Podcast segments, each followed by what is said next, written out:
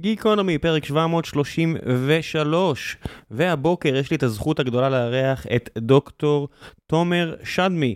דוקטור תומר עסקה אה, במשפטים והייתה עיתונאית, והיא הייתה פליליסטית, והיא הגנה על אנשים, וסיפרה על אנשים, ועכשיו היא מרצה על אתיקה באוניברסיטה העברית, ומתמחה בתקופה האחרונה בטכנולוגיה ואינטליגנציה מלאכותית, וכל השאלות שהנושאים האלה מציפים בפני האנושות ובפני הרגולטורים בעולם המערבי ובסין, וגם דיברנו על רוסיה, ודיברנו על בכלל איך היא הגיעה למקום הזה אחרי הקריירה שלה בתור עורכת דין ועיתונאית, וכל הנושאים האלה היה אחלה שיחה עם מישהי רהוטה ומעניינת, ופשוט היה כיף לחשוב ביחד ולדבר על כל הנושאים האלה בצורה הכי פתוחה וכנה שיש. מקווה שגם לכם יהיה מעניין להאזין, כמו שלי היה מעניין להשתתף בשיחה הזו.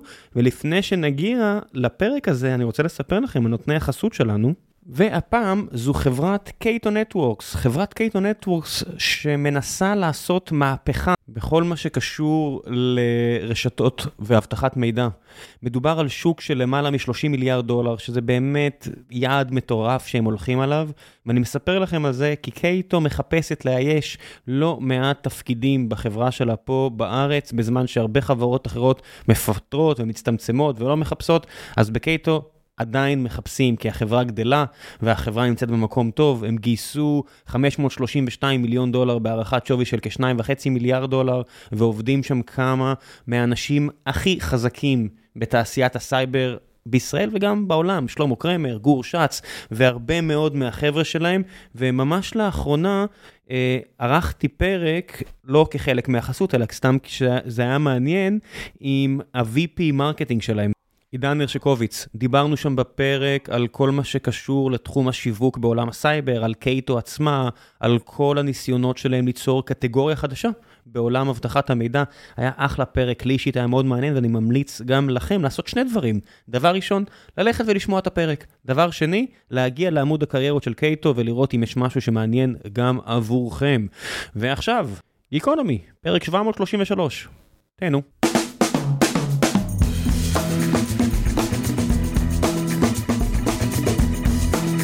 גיקונומי, פרק 739, והבוקר יש לי את הזכות הגדולה לארח את דוקטור תומר שדמי, דוקטורית לאתיקה ולשלל דברים אחרים שאת הולכת עכשיו למנות את כולם. זה לא בדיוק דוקטור לאתיקה, נכון? כי למדת בכלל משפטים ו- וכל מיני דברים כאלה, אבל...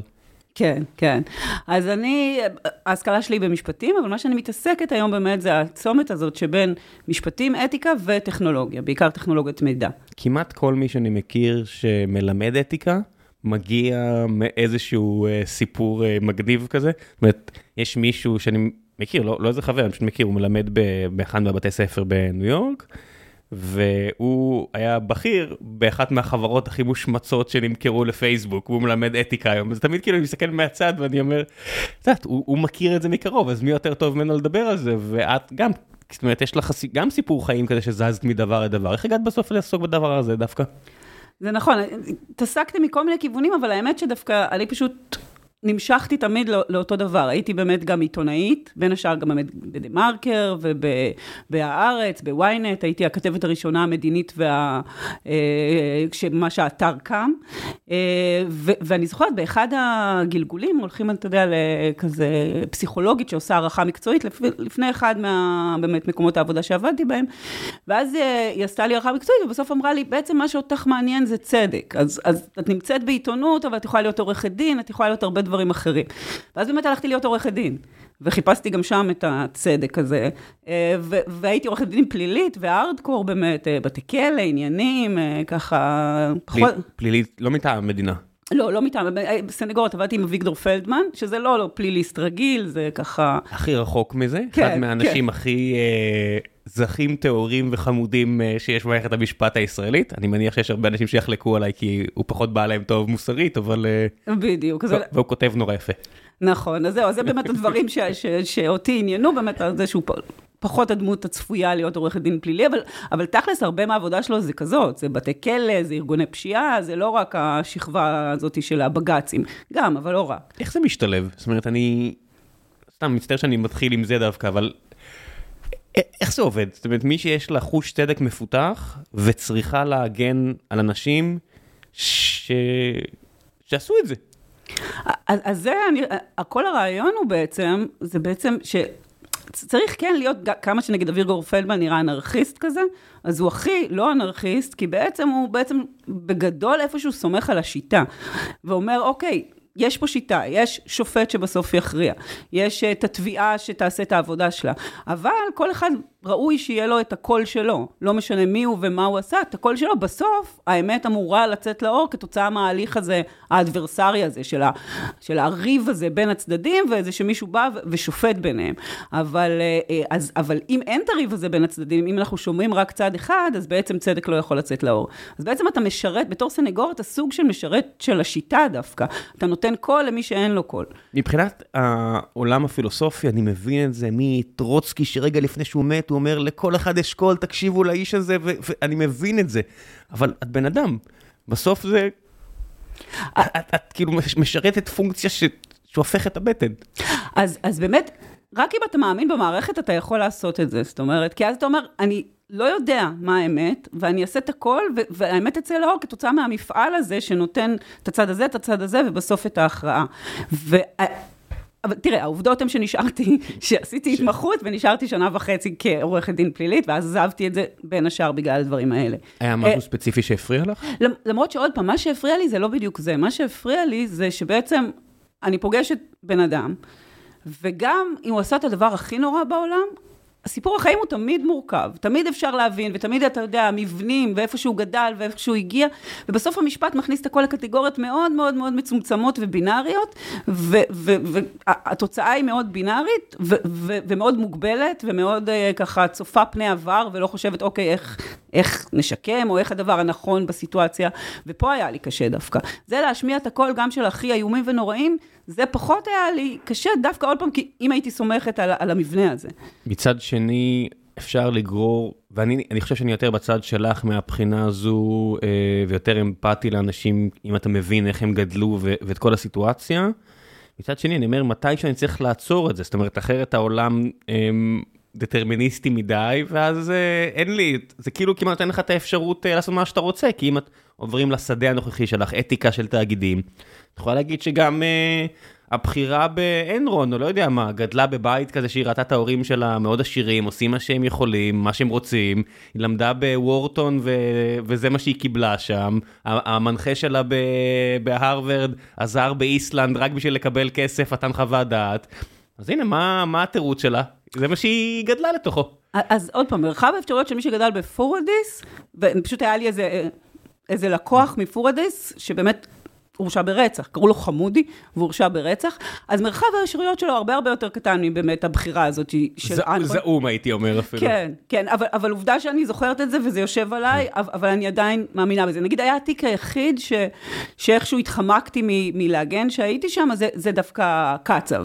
אבל uh, קצב הגיע, הוא גם היה אצל uh, אביגדור פלדמן באיזשהו שלב, וגם הייתי אמורה להצטרף לקבוצה uh, ש, שמגנה עליו, אבל פשוט כשנכנסתי לחדר, פעם ראשונה, טוב, אני לא יודעת אם, אבל כן, אני, פעם ראשונה אה, בחיי, עברתי גם את הצבא, בלי זה, פעם ראשונה בחיי אמרו לי, אוקיי, אה, לכי ת, תעשי קפה. אה, אה, הצוות של קצב, לכי תכיני את הקפה, כי אני בעצם, למרות שהייתי עורך דין, אני הייתי זאת שמכינה את הקפה, אז זה כבר... אה, אה, הם לא, הם אפילו לא המעסיקים שלך. לא, לא, לא, אבל הם הלקוחות שלך. הם אמרו לי, כן, שתיים, שתיים סוכר ו- וככה, אז, אז, אז לא בגלל השתיים סוכר הזה, אבל זה בעצם אה, צבע את הכל, ופה, שמה בסוף לא... לא, לא תפקדתי, אבל דווקא במקרים של רצח אחר וזה, כן הייתי, ו, ולא הרגשתי נורא עם עצמי עד הסוף, כי עוד פעם, כי חשבתי ש, שגם להם מגיע קול. כן, בסופו של דבר, את יודעת, אנחנו חיים בתוך מבנים חברתיים כאלה ואחרים. בטח כישראלים יהודים, אה, אנחנו מעלימים עין מאלף ובית וחיים איתו בסדר כל חיינו. ואת יודעת, אנחנו בסדר עם זה. מצד שני, לא יודע מה, בהמשך השבוע אני אערך פה את יגאל אה, לבירנט, שידבר על אוקראינה ורוסיה, ואני אזדעזע כל פעם מחדש. לא שאני עושה את ההשוואה לגמרי, אבל איפשהו, אתה יודע, זה, זה תמיד אה, יושב אצלי איפשהו בראש. זה מה יש, אנחנו... כל אחד מה שמתרגר אותו. איך הגעת אז בסוף ללמד אתיקה? אז באמת אה, הייתי שם בצומת הזאת, האם להמשיך בעריכת דין, ובאמת החלטתי שזה לא גם... גם זה עזר לי, יש שם המון, אה, אתה יודע, אני קיבוציקית במקור, ו, ו, ויש המון גינונים גם בעריכת דין. צריך להגיד, שאתה מגיע לבית משפט, אתה צריך להעמיד תמיד עם הפנים מול השופט, אסור לך להסתובב אחורה. אז, אז אני תמיד? הסתבכתי. זאת אומרת, כשאתה יוצא מהאולם... לא, לא, אני מבין, את הולכת כאילו בקסטפ? כן. למה? זה חלק מ... עוד פעם, זה, זה לא משהו כתוב, אני מניחה, זה, זה כל מיני אה, מנהגים, יש, או, או גם השפה המשפטית עם. ה אתה יודע...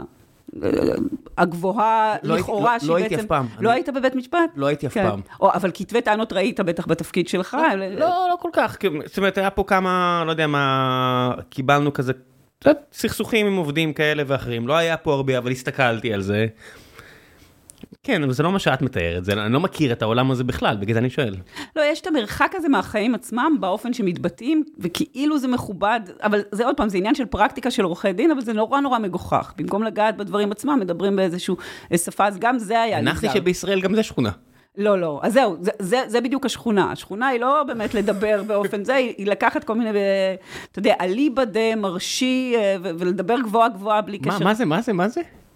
נגיד, אליבא דה ראם, אז כן, ו- אני, אני, אני מכיר את זה מארמית, אבל למה, למה צריך... אה, כי עוד פעם, זה איזשהו כל מיני גינונים שהשתרשו בתור, תקרא נראה כתב- לי מארמית, אני יודע. אני- ו- ולהפך, דווקא ככל שאתה פחות אולי אביגדור פלדמן, ופחות אה, יש לך את השפה ככלי, אז אתה משתמש בדברים האלה יותר. ואז זה, זה, זה מין שכבה כזאת. מתהדר בנוצות לא שלך. בדיוק. כי, כי אביגדור, אני קורא אותו כמעט מדי שבוע, השפה שלו מאוד גבוהה. מאוד מאוד, הוא זהו. באמת מתנסח ככה ביום-יום? כן, אבל באופן טבעי, באופן, אתה יודע, באופן... זה היום, זה, לא זה, כ- זו השפה שלו. כן, כן, כן. אז, אז, אז באמת בבתי משפט שם זה גם העניין הזה, וגם העניין של לריב כל הזמן. יש אנשים שנורא אוהבים, ואז זה סובלימציה טובה לכל מיני אה, תוקפנות וזה שיש בכולנו, אבל אני לא כל כך אוהבת לריב, אז, אז, אז זה לא כל כך התאים לי. נשארת אחרי זה מרוקנת ועצובה? כן, למרות שעוד פעם, אני, אני, אני כן אוהבת להילחם בדברים שחשובים לי, ואני כן זה, אבל הסיטואציה הזאת שזה אחד מול השני וכל הזמן ריב, אה, זה לא, לא היה לי נכון. אני חושב שזה באיזושהי רמה אצל הרבה אנשים, אני חושב שאנשים אולי חושבים שהם אוהבים לריב, הם לא מבינים את המחיר שזה, שזה גובה מהם. יש כאלה שבאמת, אני בטוח, בטוח שבאמת אוהבים את זה. נראה כן, לי כן, רואים אותם, אה, זה- הרוב לא. אני, אני אעשה פה השלכה מכלבים שכלבי תקיפה, רובם, הם במצב של אה, סטרס, הזנב יהיה מתוח, זאת אומרת, הם במצב של, אה, של פייט, הם לא, זה לא כיף. ויש כמה מהם שהזנב מקשקש, אבל זה ממש ממש מעט. ואני חושב שזה גם על בני אדם. נכון, נכון, יש בזה משהו, כן. כן. אה, יכול, אבל יכול להיות שהאנשים האלה, אז הזנב שלהם גם לא יקשקש, זאת אומרת, אם הם לא יריבו, ואז אולי... וגם האנשים האלה, לא יודע מה, נגיד, לא יודע מה, פליליסטים מפורסמים כמו אה, משה שרמן. הכל טוב יפה, עד שאתה פעם אחת נופל על עבריין שממש כועס עליך, ואז החיים שלך כבר לא כזה כיפים. כן. ולחיות אה, ב- בסטרס, אה, כן, זה העולמות. כן, אה, זה, זה יכול להיות אחלה עד שפעם אחת אה, הכלב שאתה מתעסק איתו נושך אותך, בלי, בלי שאני אכנה אנשים מפחידים כלב, במיוחד- כאלה שאני מכיר אנשים במשפחתם, אבל, אה, אבל כן. זה מה יש, אתיקה, אוניברסיטה, כן. איך הגעת? אז, אז, אז באמת, היה לי איזשהו צורך באמת לנסות לחזור אחורה באמת למבנים הבסיסיים. התחושה הייתה שבעצם המשפט הוא כבר, אה, אה, לא, הרבה פעמים לא מגיע לעומק ולא לא, לא תמיד עושה צדק, עוד פעם, לא בגלל הדברים, אלא בגלל שבעצם... זה איזשהו כלי, ועניין אותי לחשוב באמת על, על השאלות הבסיסיות, ובגלל זה חזרתי באמת לאקדמיה. אה, והאמת שהדוקטורט שלי עוד לא היה בתחומי הטכנולוגיה בכלל, אבל כן עניין אותי באמת נושא של נגיד של תאגידים, ושאלות של צדק ואתיקה ודברים כאלה. עוד פעם, כי אם תאגיד, אם חברה עסקית, יש לה איזשהו מנדט אחד, וזה לעשות הון לבעלי המניות, מצד אחד. אבל מצד שני, תאגידים הם אלה שהיום יש להם הרבה כוח מאוד מאוד משמעותי, באמת לה, להשפיע על נושאים חברתיים, על נושאים של צדק, אבל מצד שני אין להם מנדט לעשות את זה. מצד שלישי, בגלל שאנחנו לא רוצים אולי, או שהתאגידים עצמם לא רוצים רגולציה בכל מיני תחומים, וגם לא רוצים באמת אה, אה, ש- כל מיני עניינים של אה, תחרות שבאמת יקטינו את הכוח שלהם, אז הם נשארים בעמדה שהם יכולים להשפיע אה, מצד אחד, מצד שני אין לנו רגולציה שאומרת להם איך להשפיע ומה לעשות, ומצד שלישי הם רק צריכים למקסם את, את הכוח שלהם, ואז נול- נולד המושג הזה של אחריות חברתית של תאגידים, כאיזשהו משהו, משפט רך כזה, זה משהו שפשוט יפעלו למען הצדק. אבל יש פה כל מיני סתירות אינהרנטיות שמעניינות אותי ושעניינו אותי, ולבדוק באמת איך מתנהלים בפועל, ואיך צריך גם להתנהל. זה, זה, זה מאוד מרתק, כי בסופו של דבר, כמו שאת אומרת, זה הרבה חוקים לא כתובים. מצד שני, חלק מהחוקים מאוד כתובים. זאת אומרת, בוא נגיד בנושאים של הטרדה מינית, דברים שהעולם עבר מהפכה בעשרות השנים האחרונות, אולי אפילו רק ב-20, החוק מאוד ברור. אם אני אחשף פה להטרדה מינית במשרד, אני חייב לדווח לדירקטוריון. זאת אומרת, אני חייב להגיד למנכ"ל, חייב לדווח לדירקטוריון, שהוא ידווח לדירקטוריון לצורך העניין. החוק ברור, הם חייבים לפעול. זאת אומרת, זה לא היה ככה. והחוק הרגולציה, לפי דעתי, סדרה את הראש. זה לא, צריך. זה לא צריך להיות שיקול דעת.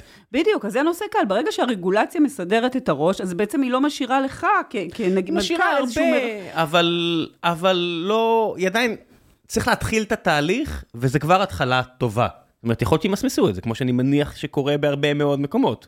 אני, אני שמח שאף פעם לא הייתי בסיטו, בסיטואציה הזו, אבל אני גם שמח שיש חוק שלא משאיר לי את, ה, את הברירה אם להעלים עין או לא. בדיוק, בדיוק. ומה ש, שמעניין אותי עכשיו, זה באמת כל המרחבים האלה שעדיין לא מטופלים על ידי רגולציה, ופה אנחנו מגיעים לטכנולוגיה. זה הרוב. זה, זה הרוב בעולמות האלה של הטכנולוגיה. אם היית, היה לך חברה להתקנת מעליות, שהיא גם סוג של טכנולוגיה, זה כבר פטור מבחינה רגולטורית, אז, אז בתור מנכ"ל לא היה לך הרבה אה, שאלות אתיות. כן, את יודעת, ישב פה מנכ"ל של חברת מעליות, אוקיי. אה, לא, לא התייחסתי לנושא הזה בשיחות איתו, אבל הוא היה תחת חקירה ומשפט, ו... אוקיי, כן, מעניין. מעניין. והסתכלתי כאילו בגוגל, לא, לא דיברנו על זה כי לא רציתי לשים אותו on the spot, אבל גם בחברת מעליות אה, דברים קורים. אוקיי, אז, אז, אז זה נכון, אבל, אבל המרחב באמת, מרחב התמרון האתי ומרחב הדילמות הוא יותר קטן. כי בכל זאת אומרים לך בדיוק כמה, מתי לעשות בדיקה ש, שנתית ומה בדיוק, מה הסטנדרט. אצלך למשל בעסק אין סטנדרטים בנושאים האלה. אני חושב שעכשיו זה קצת שונה, עם GDPR ו-CCPA נוצרו מצבים שהסטנדרטים הם כל כך גבוהים, ש... שהדילמה היא של ה enforcement. יש פה over regulation, אני אטען, שיוצר מצב שאני יודע לאיפה אני צריך לשאוף, יש סטנדרטיזציה שאני צריך לקיים אותה, וכל חברה שקמה, כל סטארט-אפ שקם, קם עם default בעיה. זאת אומרת, הוא קם עם default של יהיה בסדר, נטפל בזה בהמשך, עד הודעה חדשה, אני עובר על חוק, עד, את יודעת, עד שאני אסדר את זה, כי אם אתה נגיד עוסק ב cyber security, כדאי מאוד שתשיג כמה שיותר מהר את ה ISO, certification, אחרת לא תמכור, אבל בתחילת הדרך אתה עובר על החוק. אז יש פה כמה נושאים. א', אתה מדבר בעיקר על חברות ישראליות, וזה, בוא, בוא, נדבר על זה עוד. הסטארט-אפים נקודה. ה mindset של חברות ישראליות קצת שונה בעניין הזה, אה, וזה, אבל את צודקת, את צודקת, אני, אני מסמן לך עם האצבע אוקיי. ש, שאת את לגמרי צודקת.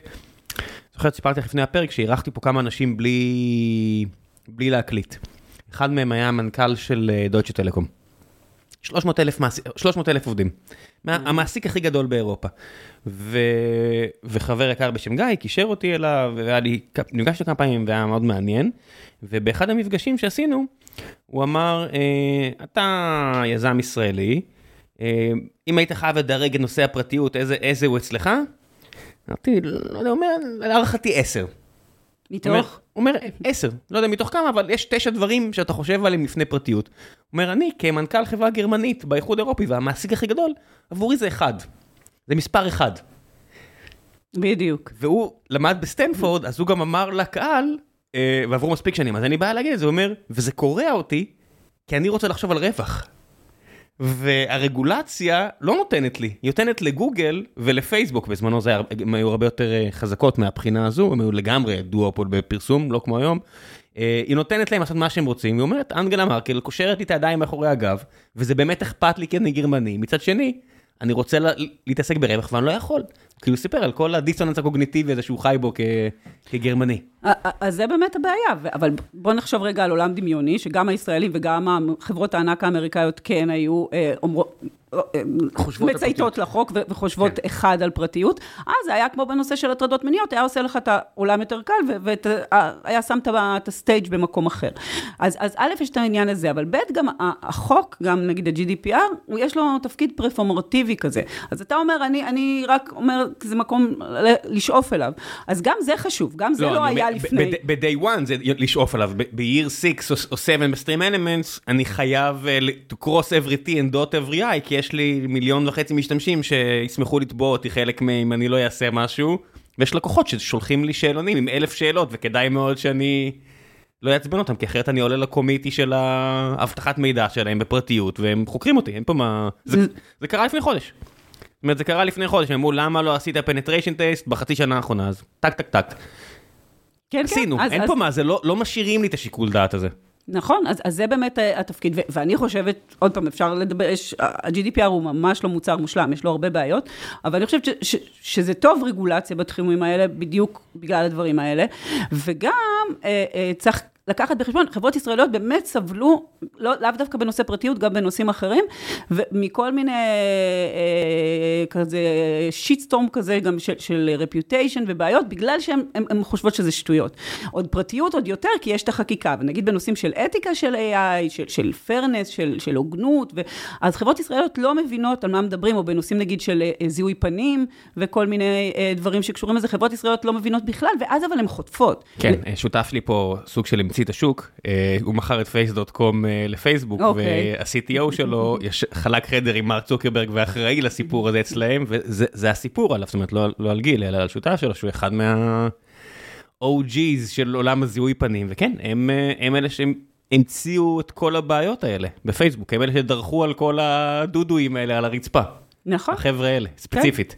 כן, והם הם היו ישראלים, הם אכן היו ישראלים. אבל, אבל הם, הם, זאת אומרת, אז הסיפור שלהם, המורשת שלהם בסוף, ש, שזה משתלם.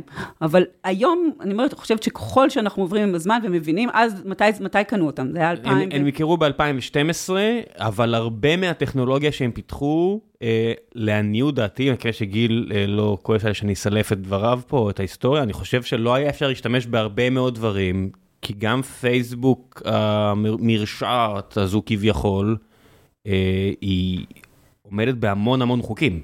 זאת אומרת, אם היו יכולים לעשות מה שהם רוצים, הם וגוגל היו במקום אחר, הם, כן. הם לא.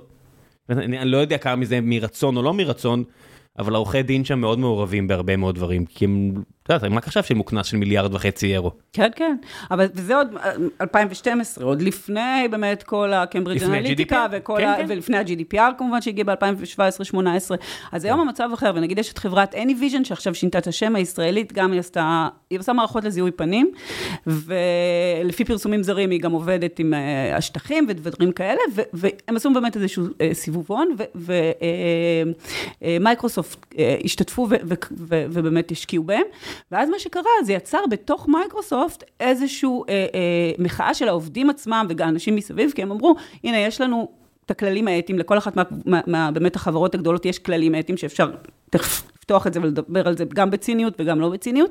ו- עבור העובדים שנלחמים, כמו שקרה עם גוגל ומשרד הביטחון ה-DOJ האמריקאי, אין מה להיות ציני, העובדים עצרו את המכרז הזה, לעניות דעתי. כן, כן. המחאה הפנימית עצרה את המכרז הזה. בדיוק, אז זה אותו דבר מה שקרה במייקרוסופט. בכלל, אני חושבת אם הכוח האקטיביסטי, אני לא יודעת, אולי עכשיו השוק הולך להשתנות ופחות להיות שוק של עובדים, אז אולי, אולי גם הסיפור הזה ישתנה, אבל הכוח הכי אקטיביסטי, זה בנושאים האלה של אתיקה, זה א', באמת האיחוד האירופי, אבל ב', העובדים בחברות הגדולות.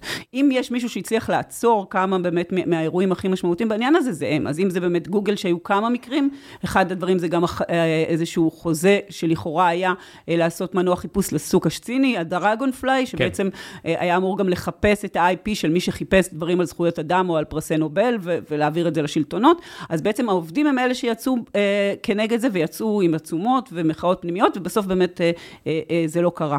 אה, אז אותו דבר במייקרוסופט עם AnyVision הישראלית, אז הם טענו בעצם שכל הכללי אה, אתיקה ב- AI של, של מייקרוסופט עצמה, עומדים בניגוד ל- לפרקטיקות של AnyVision. ו-AnyVision, אני חושבת, לא לקחו את זה מספיק ברצינות. אמרו, אה, אתיקה, שמתיקה, חוק אצלנו, כמו שאתה אומר בהתחלה, הוא סוג של המלצה, אז בטח אתיקה שהיא עוד הרבה יותר... זה זה לא חוק, זאת אומרת... זה, אה, זה לא חוק, זהו, אז, אז בכלל זה לא, לא החשיבו את זה. כן. ומה שקרה בסוף, אחרי איזשהו כמה תהליכים, למרות שמייקרוסופט מינו מישהו שהיה לשעבר שר המשפטים האמריקאי כדי לבדוק את הנושא הזה, אה, ובסוף אמר שבעצם אין בעיה עם AnyVision, אבל עדיין אה, מייקרוסופט החליטה באמת לצאת מהחוזה הזה בכלל, וגם עשתה איזושהי הצהרה שהיא לא תשקיע יותר בחברות זיהוי פנים כאלה.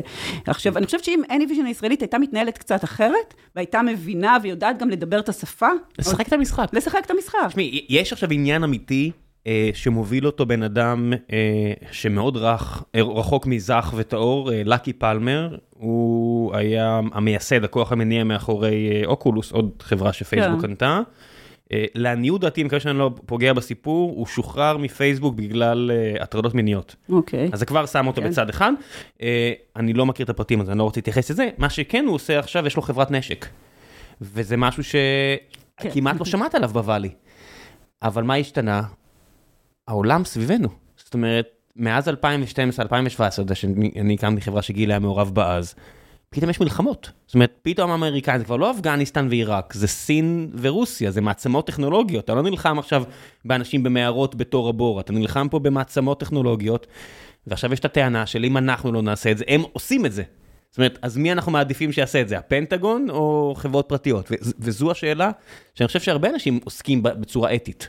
אז, אז יש פה כמה שאלות. א', השאלה באמת, נגיד, של חברות אה, עסקיות, האם הם צריכים להתעסק בענייני נשק, שזה כן. עוד פעם שאלה שלנו, הישראלים, ה mindset הוא מאוד שונה מהאמריקאי.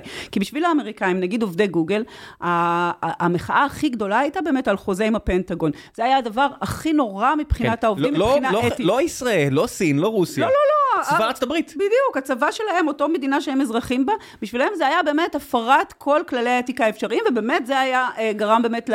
הם אזרחים בעל תלכי רחוק, הרוב המוחלט של עובדי כן, גוגל אולי... סינים אולי בכלל בסוף. סינים, אבל- הודים, ישראלים, את יודעת, אולי הם יקבלו אזרחות בסוף התהליך, אבל אה, בסוף הם מגיעים על אה, ויזת הרבה פעמים זר. כן, ובכל זאת, אבל... כן. אני מניח שמי שעשה את המחאה... הסנטימנט הוא דווקא אמריקאי. אני אקח את ההימור ואני אגיד שמי שעשה את המחאה היו אמריקאים לבנים. בדיוק, בדיוק. אני סתם אקח את כי ההימור דווקא ואגיד את זה. הישראלים וההודים וזה, הם חיים מתוך סנטימנט אחר.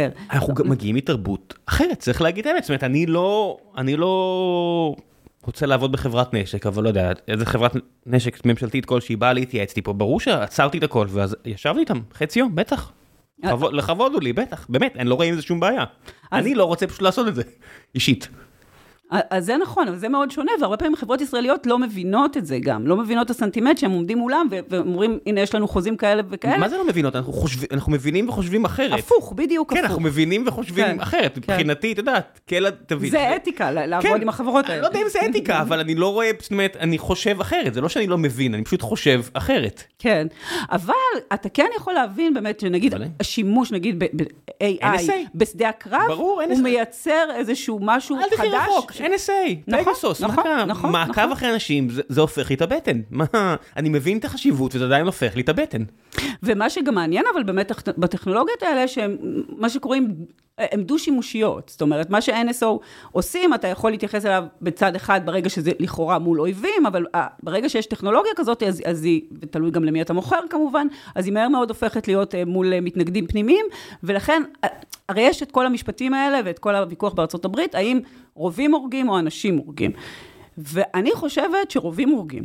זאת אומרת, כי יש תכונות לרובים, ברגע ש...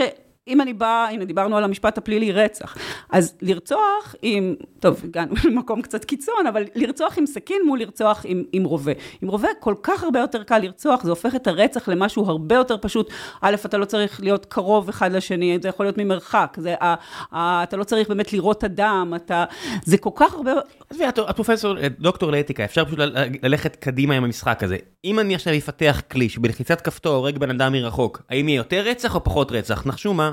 כנראה יותר. זה הכל, אין- נכון, אין מה נכון. להישאר עם ה... כי אנחנו מתקדמים גם למקומות כאלה. היה פה ניסיון חיסול בנתניה לפני שבועיים עם דרון לתוך מרפסת של בן אדם. נכון, נכון. אין מה, אם אני עכשיו עושה חיסול שזה, את יודעת, זה, זה בדיוק המשחק של אנדר. אני משחק משחק, אבל בסוף מישהו מת. זהו, וככל שאתה מרחיק, ככה, זה, עכשיו אני, מזלזל פה במשהו, כאילו, כאילו דבר, דבריי מזלזלים, כי אנשים יוצאים עם פוסט טראומה במקומות האלה. גם משם, נכון? כן, אז אני, אז אני, אני מכיר בזה שזה לא באמת המשחק, גם בסופו של דבר, גם בספר, אני לא רוצה לעשות ספוילרים לאף אחד, אבל גם יש שלושה ספרים של פוסט טראומה אחרי הספר ההוא, אבל, זה מה שזה. זה קצת המשחק של אנדר נהיה. נכון, נכון. אנשים מחסלים אנשים מאלפי קילומטרים מהם בזמן שהם יושבים בקרוון ביוטה, או לא יודע איפה בישראל. אז ככל שבאמת אתה מרחיק, אז, אז עדיין נשארת הפוסט-טראומה, כי הרג הוא הרג, כנראה שזה הטראומה. הבסיסית האנושית, אבל... לחלק. לח- למי שכן, למי אולי. שלא. כן. גם- גם- גם למי שחיסל יותר אנשים, יותר יותר ערבים מהדבר בארץ, בכל מיני יחידות, יש כאלה שיש ויש כאלה שלא, כי את יודעת, נכון, יש כאלה ש- שמתוכנתים אחרת. נכון.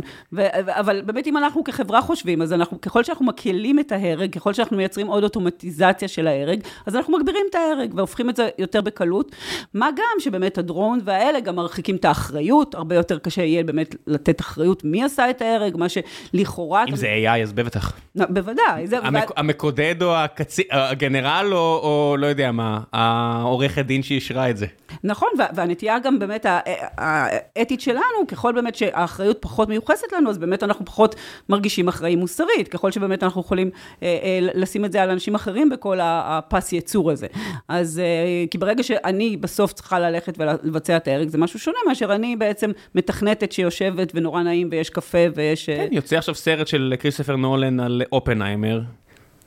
לא יודע, מה יגידו, המדענים שם בלוס אלמוס, לא אנחנו עשינו את זה, אבל אתם שלחתם את המכתב לטרומן, אה, לא לטרומן, מי זה היה? למי הם שלחו את המכתב? כנראה לרוזוולט ולא לטרומן, אבל אתם שלחתם, חייבים לפתח את הפצצה הזו. אז לא יודע מה, החיים של היפנים זה עליכם או לא עליכם? נכון, נכון. אה, אז בואו נחזור רגע באמת כן. למרוץ החימוש עם סין, נגיד, שפתחנו קודם. אז גם, יש גם כל מיני שיח שאומר, בואו לא נעשה רגולציה, בואו לא נגביל את החברות, כי אנחנו, או לא אנחנו, נגיד ארה"ב, צריכים להילחם מול סין. אז יש כמה דברים בעניין הזה. א', הרבה פעמים הטכנולוגיה הזאת בעצם משפיעה על החברה הפנימית, ובעצם ברגע שאומרים, אוקיי, לא צריך להגביל, אבל אז בעצם כל מיני נזקים אה, קורים לנו בתוך החברה. אז אוקיי, עשינו את זה כדי שביום הדין אה, נוכל להילחם, אבל בדרך הרסנו את החברה שלנו. וצריך גם לקחת, אה, לקחת, סין היא אולי המדינה שיש בה את הרגולציה הכי מתקדמת בנושא של AI ובנושא של פרטיות ודאטה, חוץ מאירופה, אם לא, זאת אומרת, הן מתמודדות שניהם. זאת אומרת, ארה"ב... יש לה הרבה פחות רגולציה מלסין. בכל הנושאים שקשורים היום. בכמה שנים האחרונות הסינים יצרו חבילת רגולציה מטורפת. אפילו על המשחקים. זאת אומרת... בדיוק, על כל דבר, גם על השימוש הפנימי ו... כמה מטובי שותפה, אני לא אגיד, אבל אתם חברות סיניות ענקיות, והרגולציה עליהם בסין לעומת מחוץ לסין היא שונה מאוד מאוד. זה מה יש. את יודעת, יש לי... דיברנו קצת על רולניק לפני, לפני הפרק, אבל תמיד הוא אמר, האשימו אותי שאני קומוניסט, ותראו, הנה צדקתי. ואני אומר, בסוף מי שמיישם הרבה מההמלצות של הרבה עיתונאים ו- ו- וחוקרי אתיקה, זה המפלגה הקומוניסטית הסינית. זה, זה קצת אירוני להגיד את זה, כי הם לא באים ממקום אולי כן, לא יודע מה, אבל זה מה שזה. זאת אומרת, המדינה שעכשיו הכי מתקדמת בהגבלות על uh, תאגידים, והצרה את צעדיהם, ולשמור על ילדים מ- overuse, או לא יודע מה, כל ההתערבויות האלה. זה סין. אז, אז גם אירופה, אבל באמת גם שם יש, זאת אומרת, אהבת מרדכי אל שנאת המן, ואת הדבר הזה, גם, גם, גם שם, ונורא כן. מעניין, באותו רגע, גם כשהמשטר של ביידן פתאום תפס את עצמו מול ה big tech, באותו זמן גם המשטר הסיני תפס את עצמו מול ה big tech הסיני. ואז נכנסה חבילה של רגולציות, שבין השאר גם התפקיד שלהם זה, זה להוריד את הכוח שיש לבאמת המנכ"לים של חברות הטכנולוגיה הגדולות הסיניות. אז זה גם חלק מהעניין הזה. זאת אומרת... אני, אני לא יודע אם הסיבה שהם עשו את זה כי ג'ק מאיים עליהם פוליטית או לא, אבל עובדתית הצרו את צעדיו וצעדיהם של מנכ"לים אחרים בצורה ניכרת. באופן מאוד משמעותי. זו העובדה. כן. נכון, נכון, נכון. אז לכן גם כשמדברים על מרוץ חימוש הזה, ואומרים נגיד בארצות הברית, בואו לא נעשה רגולציה, כי אחרת הסינים אה, אה, יעקפו אותנו, אז להפך, אז, אז הסינים עקפו את ארצות הברית מזמן ברגולציה בדברים האלה. וא', אה, גם בכל הנושאים גם של ה-AI בגדול הם, הם מאוד חזקים, אבל נגיד ג'נרטיב AI, זה, זה כנראה פחות, אז זה גם לא... לא... זה open source עם הכל, זה, את יודעת, היום אני... כיוון שהאופן סורס כבר כותב את עצמו, זאת אומרת, אני לא, אני לא הולך למקום קונספירטיבי, אני אומר, בגלל שהעולם הזה כל כך מתקדם, אני יכול לקבל עכשיו אה, איזושהי חבילת תוכנה עם תיעוד סיני, ולחיצת כפתור אני כבר ממיר את זה לאנגלית וממשיך לעבוד. זה דבר שקרה. זה, זה מדע בדיוני לפני כמה שנים, נכון? זאת אומרת, אני יודע שיש פה חבר'ה ב Alibaba בישראל שעבדו על הדברים האלה רק לפני כמה שנים, והנה עכשיו זה כאילו כן, למרות שנגיד אני מנסה לעשות אה, תרגום לרגולציה הסינית, וזה מאוד קשה. כי זה אני כן צריכה אנשים אה, שיעשו את זה. כי זה אגה משפטית, כי כל מילה חשובה. כן, לי בדוקומנטציה של... אוקיי, כן. API'ים והכל, בואי, נזרום, הכל טוב. רצים מהר, זה הבעיה גם של העולם הזה, כי החידושים עכשיו... כל יום, זאת אומרת, הסיכוי שהבחירות ב-2024 בארצות הברית לא יהיו מלאות, מלאות, מלאות, מלאות בפייקים, בסרטים שהם לגמרי פייק, הם אפס בעיניי. אה, אפס. אני לא רואה איך וואטסאפ של כל מיני אנשים מבוגרים שגרים בכל מיני מקומות, לכל צד פוליטי שלא יהיה, לא יהיו מופצצים בדברים שטראמפ לא אמר וביידן לא נפל או לא אמר. אז זה מעניין, כי הרי יש לנו את הבחירות ב-2016, ששם באמת היה אה, הרבה באמת fake news והרבה, וחלק מזה, חלק מייחסים את הניצחון של טראמפ באמת באמת לסביבה התקשורתית שהייתה אז, ואז ב-2020 באמת היה מאמץ מאוד מאוד גדול, גם של חברות הטכנולוגיה. וגם של ה-FBI. גם של העיתונות וגם של ה-FBI, של כל השחקנים, ובאמת הצליחו להוריד את התופעה הזאת ו- ולצמצם אותה מאוד. גם בני אדם השתנו. זאת אומרת, אנחנו אנשים טיפה יותר ביקורתיים היום כלפי דברים שהם קורים. אני מניח, אני לא יודע, לפחות... אני, אני מניח שאני לא אינדיקטיבי לכולם, אבל לא הייתי כזה ביקורתי פעם. הנחתי שמה שאני קורא הוא אמת, עכשיו אני מניח שמה שאני, שאני קורא הוא שקר. בדיוק, אז, אז השאלה מה קורה באמת בבחירות הבאות, אז מצד אחד הורידו את זה, אז זאת אומרת גם כולנו יותר ספקנים, או לא כולנו, אבל עדיין לא והם בווידאו. יותר ספקן. לא, לא, עדיין לא בווידאו, עדיין לא, עדיין לא שריר נפגשתי. הספקנות עוד כן. לא... כן. עדיין לא קיבלתי הקלטה קולית של וואו, קלטת מה, מה יאיר לפיד אמר? וזה נשמע כמו יאיר לפיד. זה יאיר לפיד? אז היה כזה כן ב-2020, אני חושבת, אני לא זוכרת מי זאת הייתה, ננסי פלוסי אולי, ש, שבאמת אה, אה, עיוותו קצת את הקול שלה, ואז היא נשמעה אה, שיכורה, הדבר, או משהו הדברים, לא, כזה. הדברים משתפרים פה מדי חודש ושבוע, דברים שאפשר לעשות היום, זה לא היה אפשר לעשות לפני חצי שנה, נדבר איתי 2020, באמת, מה, מה שיכניסו לפה של ננסי פולוסי 2024 יהיה שונה מאוד. אז זה נכון, אבל השאלה באמת, מה, אני חושבת שנגיד, כולם מדברים באמת עם ה-Generative AI על הסוף של האקדמיה, הסוף של העיתונות, הסוף של כל אלה, אני חושבת, סוף לא, של אקדמיה, סוף של עיתונות. לא, כולם מאוימים איך צריך להשתנות. אני חושבת שאם משהו שזה יעשה, זה רק יחזק באמת את הקולות האלה ש, שמוכנים לקחת אחריות על מה שהם אומרים. ופה באמת, נגיד, מה יהיה... השאלה עד כמה העיתונות באמת כן תבדוק וכן תמלא את התפקיד שלה, וככל שיותר תמלא תפקיד ביקורתי ובאמת, ותעזור לנו להבחין בין אמת או שקר, ככה הכוח שלה אה, יעלה דווקא. אה, אותו דבר כל, כל סוגיית המומחים וכל הדברים האלה. אני חושבת שבסוף זה רק יחזק. כי מי שיבוא ויוציא סרטון ויגיד, הנה, אני חותם על הסרטון הזה, אני ראיינתי את האדם הזה, זה מה שהוא אמר, זה כוח אדיר, לעומת סתם סרטון שזה, שאתה גם ת- ת- ת- תאמץ את השריר הזה, ובסוף אתה תחשוד אני, בה. אני לא יכול לדמיין אפילו מה זה, שנה מהיום, חצי שנה מהיום, שנתיים מהיום, שכמעט כל סרטון, כמעט כל אודיו שאני אשמע, אני לא אדע במאה אחוז הוא אמיתי או לא. אז בגלל זה אתה תרצה את החתימה של גוף תקשורת, להפך, פתאום, זה בעצם החזרה של גופי התקשורת, שבעצם הרשתות החברתיות מעניין. כאילו לקחו להם את להיות. המודל העסקי, לדעתי, פה, פה זה החזרה שלהם. זה, זה, אם ידעו לנצל את זה, וגם אם רגולטורים ידעו לנצל את זה ולהגיד, אוקיי, יש לנו עכשיו בעיה של פוסט אמת, יש לנו בעיה שאנחנו לא יודעים להבחין מה עושים איתה, אז דבר אחד זה רגולציה של הטכנולוגיה, שתכף נדבר. אבל הדבר הרבה יותר חשוב זה כן לחשוב מה המוסדות בחברה שיכולים לשמור את זה, והשאלה איך לחזק אותם. אם זה על ידי סובסידיות, אבל אם זה גם על ידי אה, אה, כל מיני מבנים אחרים שבעצם ייתנו להם את הכוח הזה. שזה זה לדעתי בעצם היכולת הכי בסיסית אה, להתמודד עם, ה, עם הדבר הזה. זה לא איזה משהו ש... זה סופת חול שבאה אלינו, אנחנו רואים מה בא, ויש דרכים להתמודד עם זה. ברגע שהעיתונות תגיד לך, זה... יהיה איזשהו מנגנון שאומר זה אמת, זה שקר. אז הבעיה היא שגם כלפי העיתונות, חצי מה- מהעם, וזה מדהים, שזה תמיד חצי וזה תמיד לא משנה איזה עם, יגיד שגוף תקשורת א' הוא שקרן by default, והחצי שני יגיד שגוף תקשורת ב' הוא שקרן by default. זאת אומרת, את יכולה לקחת את זה הארץ וערוץ 14, או שאת יכולה לקחת את זה פוקס ו-MSNBC או ניו יורק טיימס. זאת אומרת, חצי מהעם משוכנע שאלה שקרנים, והחצי השני משוכנע שאלה שקרנים. אז גם הגושפנקה הזאת היא-. נכון. זה, זה חלק באמת, אה, מאולי מהדרך שלא ידענו לעשות רגולציה או הסדרה או אתיקה נכונה ש, של הדור הקודם, באמת, של, ה, של המנועי, המנועי המלצות ברשתות חברתיות, שבין השאר אה, אה, גם אחראים לקיטוב הזה שיש לנו היום ולתאי הדהוד האלה, שאנחנו בעצם רק מאמינים לאנשים כמונו.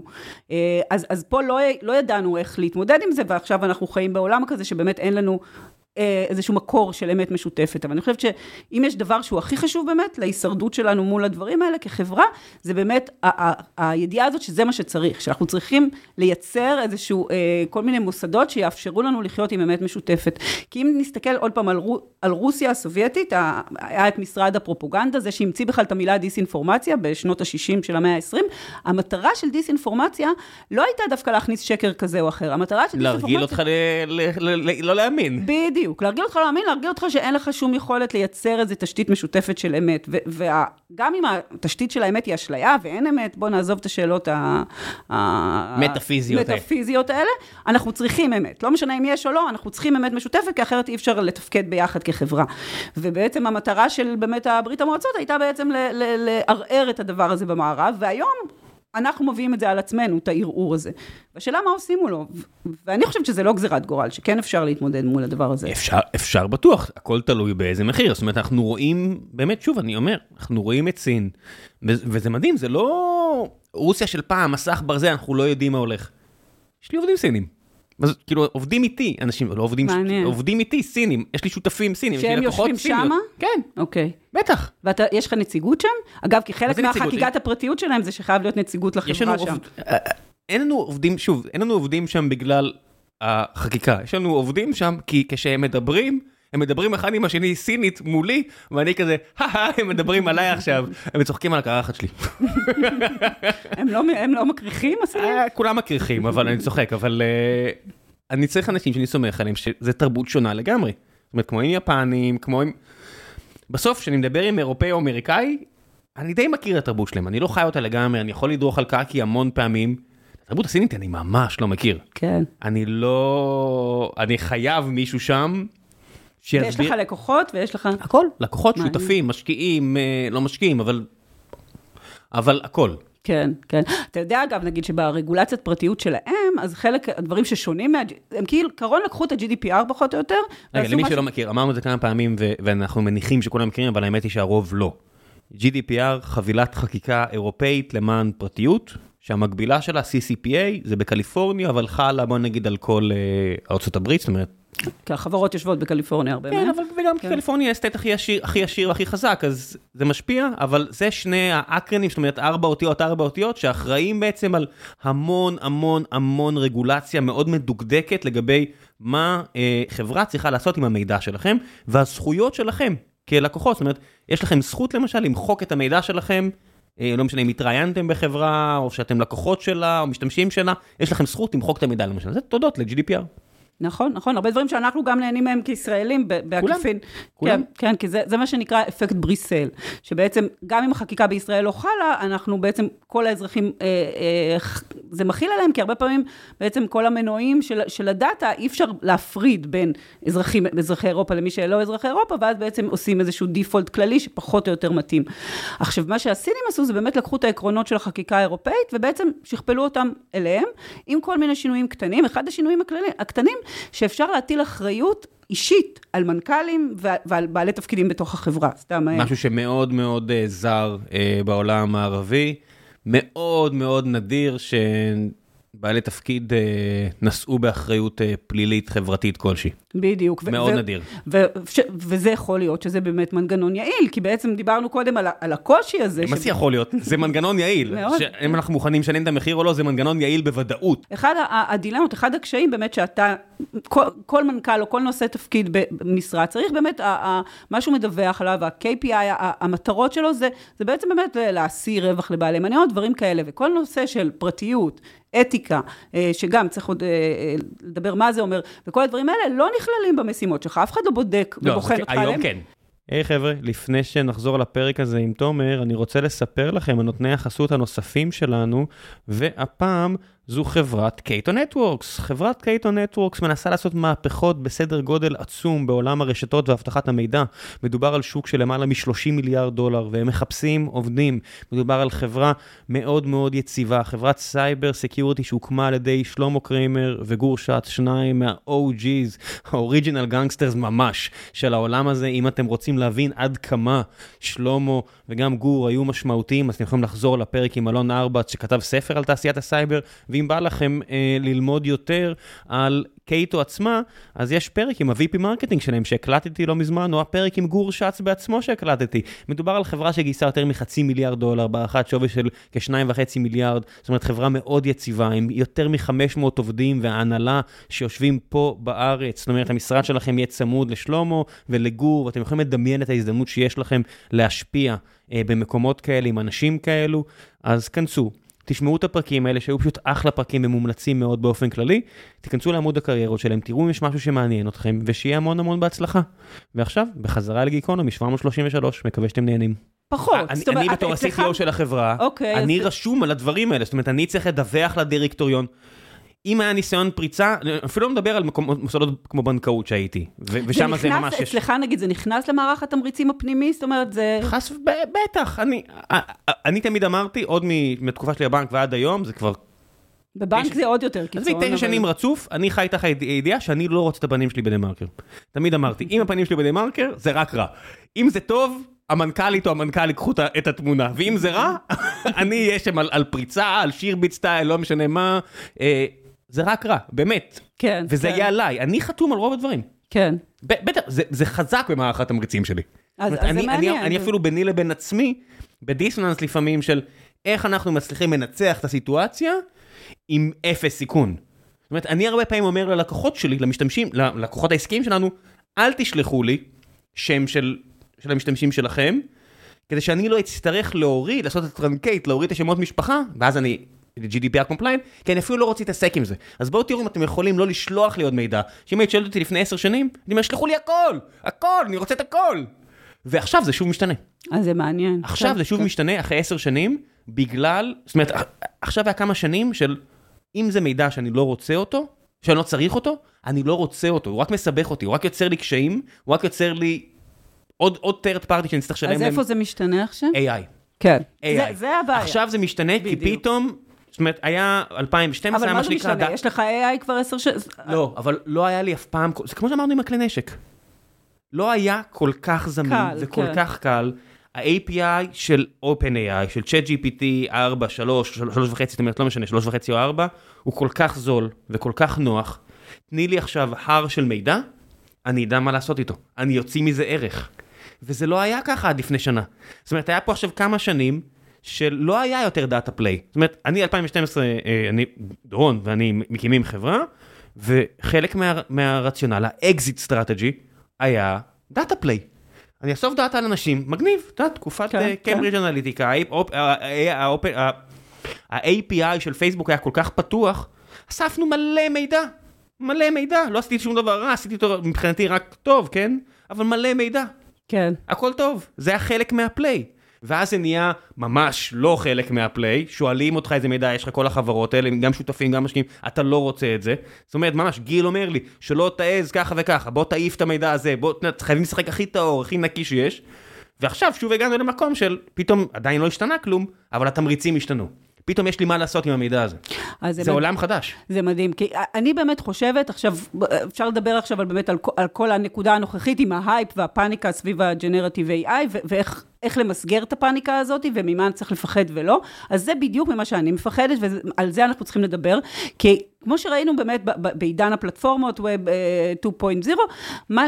הבעיה הייתה במודלים העסקיים. היא לאו דווקא בטכנולוגיה, אלא המודלים העסקיים שיצרו תמריצים למה שאחר כך אנחנו רואים באמת, אה, דיברנו על הכיתוב, דיברנו על, על הדאטה, דיברנו על כל הבעיות של פרטיות, כל הדברים האלה, זה, זה נבע מהמודלים העסקיים. עכשיו אנחנו בדיוק בנקודה ש... ילכו ויתגבשו ויתמצקו המודלים העסקיים שקשורים הם לג'נרטיב AI. יתמצאו, למי שיש עכשיו בסיס data־אי חזק ויכול לאמן עליו מודלים, זאת אומרת, NVIDIA כרגע במקום שהם לא מצליחים לעמוד בביקוש ל-GPU שלהם. החברה גדלה מ-7 ל-11 מיליארד דולר ברבעון אחד הכנסות, רק כי יש בהלה לזהב פסיכית של לאמן את המודלים האלה. לקנות חומרה כולם יכולים, לקחת open source כולם יכולים, יודעת מה אין לכולם? data. למי שיש היום data, data רפואי, data פיננסי, data אישי, הוא יושב על מכרה זהב. אז, אז זה בדיוק הנקודה, ועל זה למשל, נגיד, היו צריכים לדבר עם סם אלטמן בקונגרס האמריקאי. או ו- פה ו- בתל אביב. או פה בתל אביב מחר. כן. אז זה בדיוק הנקודה, ו- ופה צריך, נגיד, הרגולטורים היו צריכים להיכנס, ללמוד באמת מהניסיון, שפה אנחנו כולנו חווים עדיין את, ה- את, את כל ההחצנות השליליות של המודלים העסקיים של הפלטפורמות, עכשיו היה צריך להתערב, ועכשיו, או לפני, היה צריך להתערב ולהגיד, אוקיי, זה סוג של מודלים עסקיים סבבה, וזה סוג של מודלים עסקיים אה, בעייתיים. בזה היינו צריכים... לדבר על דיבורים האתיים כביכול, ולא על איזה אה, סיכון עתידי שהרובוטים אני אתן לך אה, דוגמה יהרגו את בני אדם. לרגולציה אפשרית. אה, אם אני אדחוף עכשיו מידע ל-API של ChatGPT, שהוא עונה לקריטריונים של מידע פרטי. עכשיו מייקרוסופט, הבעלים של OpenAI, חצי מ-OpenAI זה מייקרוסופט, מייקרוסופט היא חברת ה cyber security הגדולה בעולם, לא פאלו אלטו, מייקרוסופט. פאלו אלטו היא רק cyber security, אז כאילו היא רשמית הכי גדולה עם 50 מיליארד דולר, אבל החטיבת סייבר במייקרוסופט שווה יותר מ-50 מיליארד דולר, משמע היא הכי גדולה בעולם. יש לה כלים על גבי כלים על גבי כלים, שכל המטרה שלהם זה לסרוק את ה database שלך ולהגיד, זה מידע פרטי שמשתמש, זה מידע שאסור לך להעביר. יש להם את היכולת. הם יכולים להחיל אותה על OpenAI, ואם אתה תנסה לדחוף מידע פנימי פנימי, הם יגידו, אני לא יכול להשתמש בזה. זה כבר עכשיו ט- טיפה קורה. זה כבר עכשיו, יש דברים שתנסי לעשות עם ChatGPT 4, והוא יגיד, תקשיב, זה אני לא יכול לעשות. תבדקו, תנסו, תשחקו. אבל רחוק מלהיות מקיף. ר- ו- וזה גם, דווקא נגיד היכולת הזאת היא גם סוג של בעיה עוד פעם, כי מה, מה קורה לנו? יש לנו פה עוד פעם חברות פרטיות שהן הופכות להיות הרגולטור. אומרים אין רגולציה על, על AI, יש רגולציה, ומי שקובע את הרגולציה זה גוגל ו- ו- ומייקרוסופט, והם קובעים את הרגולציה, ו- ואז אנחנו, השאלה, ש- עוד פעם, בנקודה הזאת, האם אנחנו רוצים לתת להם עוד יותר כוח, לעשות עוד יותר רגולציה, או שאנחנו צריכים להסתכל אחרת על כל השדה הזה. כי בעצם לתת להם את הכוח להגיד, הנה, שהם יחליטו מה מידע פרטי ומה לא מידע פרטי, זה גם שאלה פרשנית הרי, זה גם לא שאלה שהיא 0-1 מידע פרטי, זו שאלה שאפשר להתווכח עוד פעם. אה, יש הגדרות חוקיות למה זה PII, personal information. אבל על כל דבר, זאת אומרת, אנחנו המשפטנים, זה מה שאנחנו עושים. בוודאי, פלוס, אם אני שם את זה ב-chat GPT, אני עובר על החוק, אני לא עובר על החוק, אני, אני עובר על כללים של, אה, של היגיון בריא, למי שלא יודע, המידע שם לא מאובטח. אם אתם שמים שם מידע פרטי, אתם עושים שטות עם הדרגה הראשונה, ואתם כנראה חושפים את עצמכם לעולם שלם של צרות קדימה. בוודאי, זה יכול הרי מראש- להשתכפל לתוך הטקסטים. עזבי להשתכפל, זה יכול להרוג חברה בעתיד לעניות דעתי. זאת אומרת, אני לא יודע אם זה יקרה, אני... אני, יש לי חברים מחברות רציניות שהם לא, לא יעזו לעשות דבר כזה, כי הזהירו אותם שלא. זאת אומרת, יש חברות שלא משתמשות בגיטאב קו-פיילוט, כי... כי אתה לא ב-100% שליטה על הקוד הזה. נכון, נכון, זה... העורכי דין בחברה עושים את ההחלטה הזו, כי הם מבינים לאיפה זה יכול ללכת. נכון, אז, אז, אז זה באמת השאלות שצריך לשאול, וזה זה הדברים, ולא לדבר, מה שקורה עכשיו, נגיד בשבוע האחרון, מה היה? היה איזשהו, גם בטוויטר וגם בכלל, איזשהו, אה, החוקרים הגדולים של AI, גם, בחברות הגדולות וגם באקדמיה, כולם חתמו על איזשהו משפט כזה שאומר, אה, הסיכון שנובע מ-AI היום הוא סיכון אה, אה, קיומי, אה, שלא נופל, אה, אנחנו צריכים להתייחס אליו בפריוריטי, כמו הסיכונים של פנדמיק, אה, של עוד אה, פנדמיק, או של נשק גרעיני. עכשיו, וזה חתמו באמת כל, אה, הרבה מאוד חוקרים בכירים. עכשיו, זה בדיוק ניסיון לקחת את כל הדיונים האלה, שקשורים בפרטיות, קשורים בדברים שהם לכאורה פחות סקסי מלדבר על איום קיומי, ולהסיט את הדיון לשם. הם... עכשיו, אין שום איום קיומי מ-AI, יש איום שקשור אני לא יודע, אני- לדיסאינפורמציה. תשמעי, בסופו של דבר DeepMind פיתחו יכולת של קיפול חלבונים, יקבלו שם נובלים. אה, המרחק בינינו לבין היכולת ליצור וירוסים בצורה שלא הייתה אי פעם, הוא מינוס אחד, זה כבר קיים. אבל עוד פעם, זה לא, זה סיכון, זה לא זה עוד סיכון כלי, מבינה? זה עוד כלי. נכ- בדיוק, זה עוד כלי, כלי. כן. צריך להבין את זה ככלי, ומה שיוצרים עכשיו, יוצרים איזה מיסטיפיקציה, כאילו אנחנו יוצרים איזה בינה חדשה, זה כלי מגניב לדברים מסוימים, מסוכן לדברים מסוימים, נורא דבילי לדברים שלישיים של נגיד לנסות להבין עובדות ודברים אה, כן. כאלה. אנשים שמקיימים שיחות עם AI זה קצת, אה, אני אני מודה שזה קצת פתטי בעיניי. אז זהו, זה, זה מין איזה צורך אנושי, אני. זה דברים שאני מנסה לפצח, אני לא מבינה עד הסוף. א', יש את הצורך האנושי, זה אולי, יש לי איזו תחושה שהוא צורך גברי, יש לי איזו תזה כזאת. למה בכלל, מה התשוקה הגדולה בלהמציא בינה מלאכותית? למה?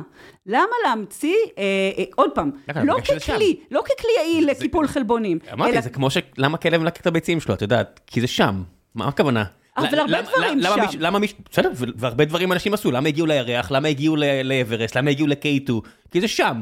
אבל, אבל אם מסתכלים באמת על האתגרים שניצבים בפני האנושות, יש המון המון המון אתגרים שהם גם שם, אבל אף אחד מהאתגרים, זאת אומרת, זה לא אתגר בפני האנושות כמה- לעשות עוד בן אדם. יש לנו יותר מדי בני אדם. את יודעת יש... כמה פיזיקאים משקיעים, מדינות, אירופה הנאורה, השקיעו מאות מיליארדי אירואים, אולי יודע אם טריליונים, במאיץ חלקיקים, כדי לגלות האם יש 16 תת חלקיקים, האם זה קוורק, האם זה זה. אבל זה פה שם. זה לגלות, זה לגלות את גם העולם. זה לגלות.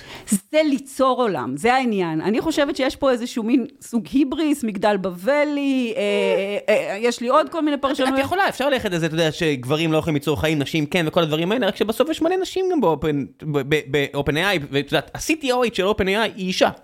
היא אחת אישה, אבל אם אני מסתכלת עכשיו על השדה, גם על השדה של החוקרים של ה-AI וגם על השדה כן. של החוקרים של אתיקה AI, אם אני מסתכלת ביניהם, מי א' נכנס לאיזשהו היפרוונטילציה של התלהבות, והיפרוונטילציה של חרדה, של חרדה, זה כן. גברים. נשים אומרות, אוקיי, יש פה טול, יש פה כלי, בא- עם בעיות, יש לי תיאוריה לגבי מגניב זה. לאללה. יש לי תיאוריה לגבי אבל- זה. אז בואו נסתכל עליו, וגברים נמצאים באיזה אקסטזה שאני לא מצליחה להבין. רוב, רוב הצופים בשליחות כללית 2 היו גברים, לא נשים. רוב האנשים ראו את ארנולד שוורצנגר יורד ללבה עם האגודל שלו, היו גברים שהתלהבו מזה, ופחות נשים, ובסופו של דבר הרבה מה, מהרעיונות שיש לנו בראש, הם תוצאה של uh, תרבות פופולרית, את יודעת, כן.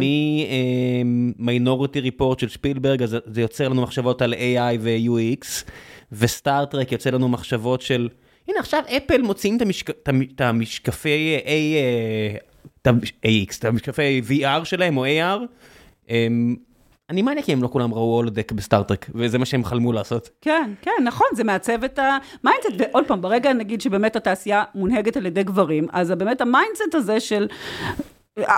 של סטאר טרק מכפיל את עצמו, לא דווקא סטאר טרק, זה, זה עוד חביב, אלא דברים פחות אה, אה, נעימים, כן. משכפל את עצמו ומייצר את העולם סביבנו. בוודאי. אז אה, כן. כן, מי... כן, כל, יש, לא חסר באמת אה, יצירות כאלה ואחרות שעושות, אבל מעבר להכל, זה פשוט שם. ישב פה יואב שוהם, מאה 21. כן. הוא, הוא במשך 30 שנה... הוא יחסית יש לו גישה באמת אה, שלא הולכת לצדדים, אבל, אבל הוא גם נלהב. כן, הוא כבר שלוש, הוא 30 שנה עבד כן, על זה. תחשבי איזה נכון. כיף זה שבימי חייך אתה מספיק לראות את הפרוישן, את מה שעבדת עליו קורה. מגניב. לקרוא לזה אינטליגנציה מלאכותית, זה כבר באמת, אה, המיסטיפיקציה הזאת היא...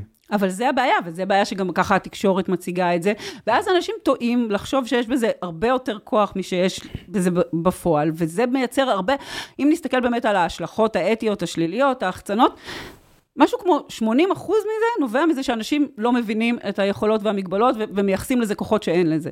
אם, אם ניפטר מהעניין הזה, אז, אז יש לנו עוד 20 אחוז להתמודד לא איתם. כמה זה מדהים, כמה אפילו אנשים מאוד טכניים, זה, זה מדהים אותי, את יודעת, חלק מהשמות שחתמו על המסמך הזה שאמרת, הם האנשים הכי מבריקים בתחום. זהו, זה מה שמפתיע אותי. יש מנכ"לים מדהימים, מנכ"ליות טכניות, טכניים מדהימים, שאשכרה חושבים, אה, זה לא צריך להיות מפתחים. וכל מפתח, כל מפתחת, כל מקודדת, כל מקודד, שעובד עם קו-פיילוט, עם צ'אט GPT, אומר, אוקיי, מגניב, קיבלתי עוד כלי חזק. אני, אני אומר לך, אני, זה שינה את הצורה שבה אני עובד, אוקיי? חזרתי לכתוב קוד בהתלהבות, החזירי את התשוקה, אבל הוא לא, זה, זה לא יכול לעשות כלום בלעדיי. בוודאי. זה לא קרוב אפילו, זה קצת כמו אוטו-אוטונומי, ששוב, עיתונאים רצו להגיד, הנה זה קורה, וישב פה אודי דנינו, מי שמכר את החברה שלו לפורד, ואמר, תקשיבו, דור חמש, אנחנו לא קרובים, זה עשרות שנים, כאילו, וזה כזה קצת, am I on crazy pill, זה שב, אתה יודע, אחד מהחוקרים הרציניים, ואומר, על מה אתם מדברים? אנחנו לא קרובים. אז הבעיה שקורית עכשיו עם ה-AI, שדווקא אותם מנכ"לים נכנסים לתוך ההיפרוונטילציה הזאת ומגבירים את ההייפ. עוד פעם, אפשר להסתכל על זה לגמרי ציני, ויש הרבה הרבה שכבות שזה לגמרי ציני, שבאמת, כדי למשוך משקיעים, כדי למשוך באמת, אה, אה, אה, כדי... צריך מכפילים. בסוף, הנה, את אומרת, זה תמיד העניין, העניין המסחרי. זאת אומרת, בסוף, אם חברות הייטק היו נסחרות, או בשווים פרטיים לפי הרווחים שלהם, באמת לפי הרווחים שלהם, העולם היה נראה אחרת. בגלל שזה לא כך, ואנחנו מקבלים מכפילים, כן. על, רק על הכנסות, לא רווחים, והמכפילים עצמם הם על פי הייפ, נכון, זהו. נכון, נכון. את יודעת, היה EdTech, היה פה מלא חברות EdTech, נכון? מלא. ואז EdTech מקבל מכפילים זעומים, אין יותר חברות EdTech, כי אין אפשרות, המתמטיקה לא עובדת, אלא אם כן זה מאוד רווחי, זה לא עובד יותר. אז אתה צריך להגיד, זאת אומרת, יש Elastic, Elastic, אה, חברה מדהימה, עשה אותה שי בנון, יזם מדהים, הם עכשיו קוראים לעצמם חברת סייבר. כי הם מקבלים מכפילים יותר גבוהים על סייבר, למרות שהם עשו חלק מהכלים הכי מדהימים ואהובים עליי בעשרחון, והם עדיין עושים אותם. אבל הם יקראו חברת סייבר עכשיו, כי השוק נותן ל cyber security מכפילים גדולים יותר. כי יש שתיים וחצי חברות רווחיות בכל עולם ה cyber security. פאלו אלטו שמרוויחה שקל וחצי, וצ'ק פוינט שמרוויחה הון תועפות, וזהו, כל השאר הפסדיות, ועדיין תראי כמה חברות סייבר יש. נכון, נכון. זה מה יש. אז, אז, אז כמו שהיינו לפני שנה, מתי זה היה ההייפ של הבלוקצ'יין וזה, ועכשיו אנחנו קצת אחרי, ולפני כמה... קצת אחרי, זה, it's done. נכון, אז עכשיו אנחנו באמת בליבו של ההייפ של ה-AI ה generative, כן. שעוד פעם, אני לא חושבת שזה לגמרי מקרה הבלוקצ'יין, כי כן יש פה, אנחנו רואים ורואים את השינויים, ויש פה דברים באמת מגניבים, אבל מה שאותי מטריד מהמשבצת שלי, זה, זה הנושא באמת של הרגולציה. רגולציה סביב האייפ הזה, כי האייפ הזה לא רק משפיע על המשקיעים, האייפ הזה גם משפיע על רגולטורים אה, ועל כל מי שמתעסק. פה, פה גם יש גלים אמיתיים. פה אני אומר, לא יודע מה, אם אני אמן, לא יודע, ראיתי עכשיו את גוגל מוציאים כלי של ליצור מוזיקה, ממילים למוזיקה, אתמול הם שחררו כלי של ליצור אה, איורים.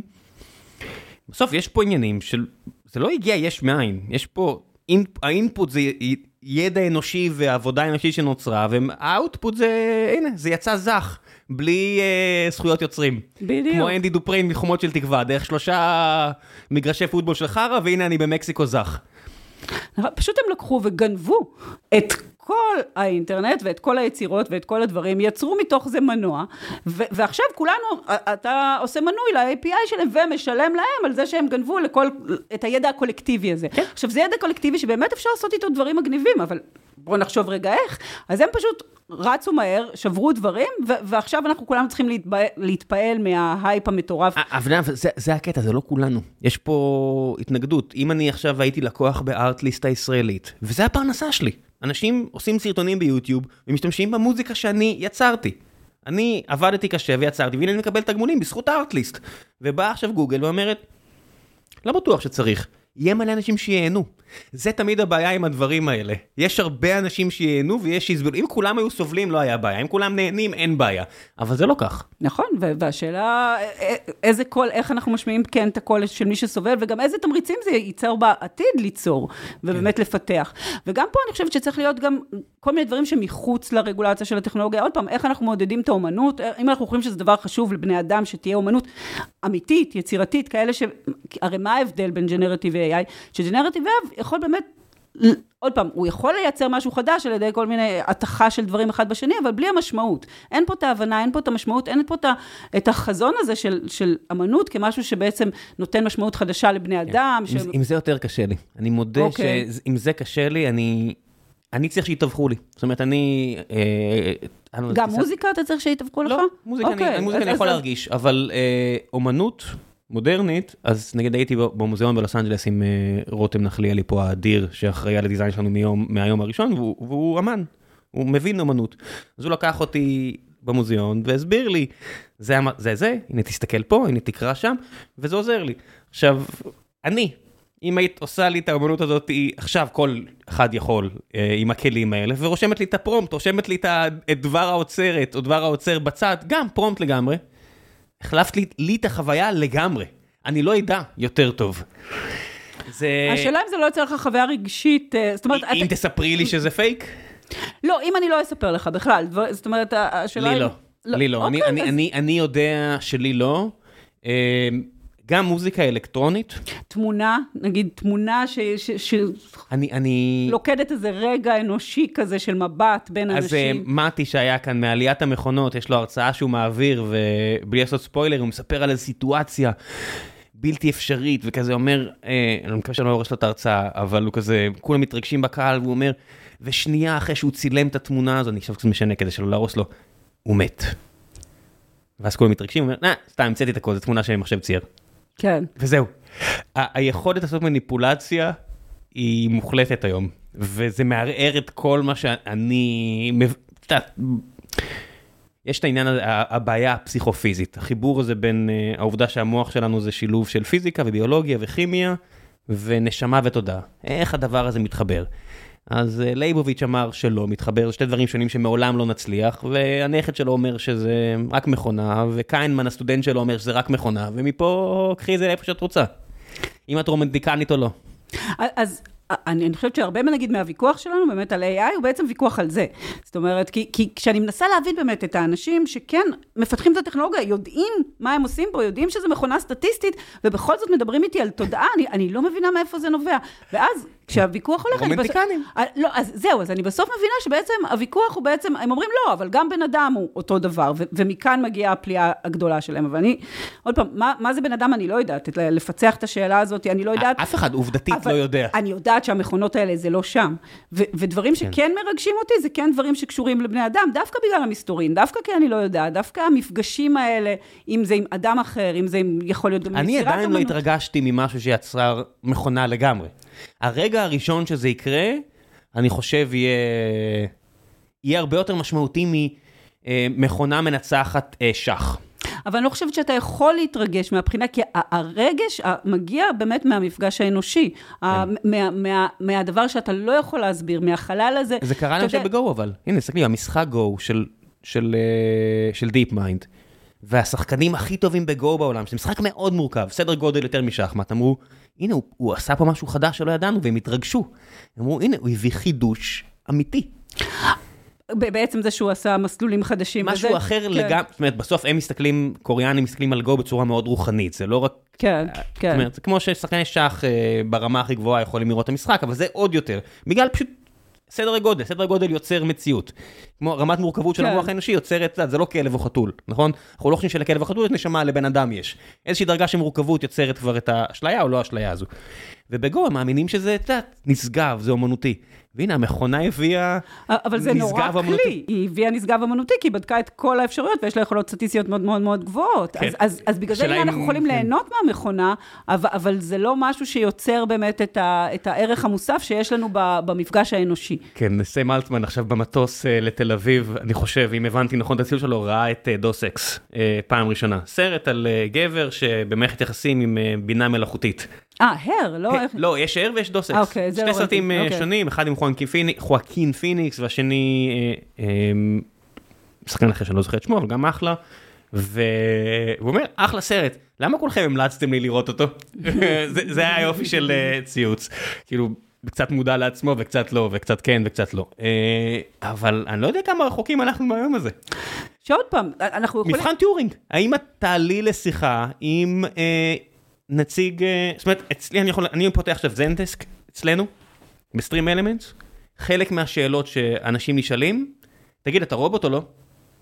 כן, זה נשאל כבר. כן. השאלה כבר נשאלת ואני רואה אותה, כאילו, אני, אני ממש, as we speak, יש לי, טס לניו יורק לעבוד, ואחד מהדברים שאני לוקח איתי זה האנליזה הזו. אתה רובוט או לא? כן, ואז... אה, אבל זה נשאל, זה נשאל.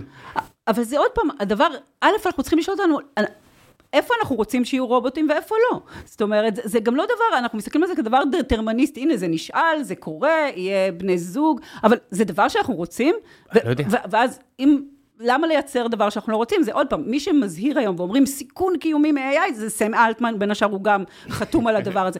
אז אתה רואה פה סיכון קיומי, אז, אז, אז אתה, אתה ממשיך לייצר אותו? אז, אז, או, או, אז אני, אני לא חושבת שזה סיכום קיומי, ולכן אם זה היה סיכום קיומי, אולי הם באמת לא היו מייצרים אותו, אבל השאלה היא בכלל אם אנחנו רוצים את הדברים האלה, מפה אנחנו צריכים להתחיל את הדיון.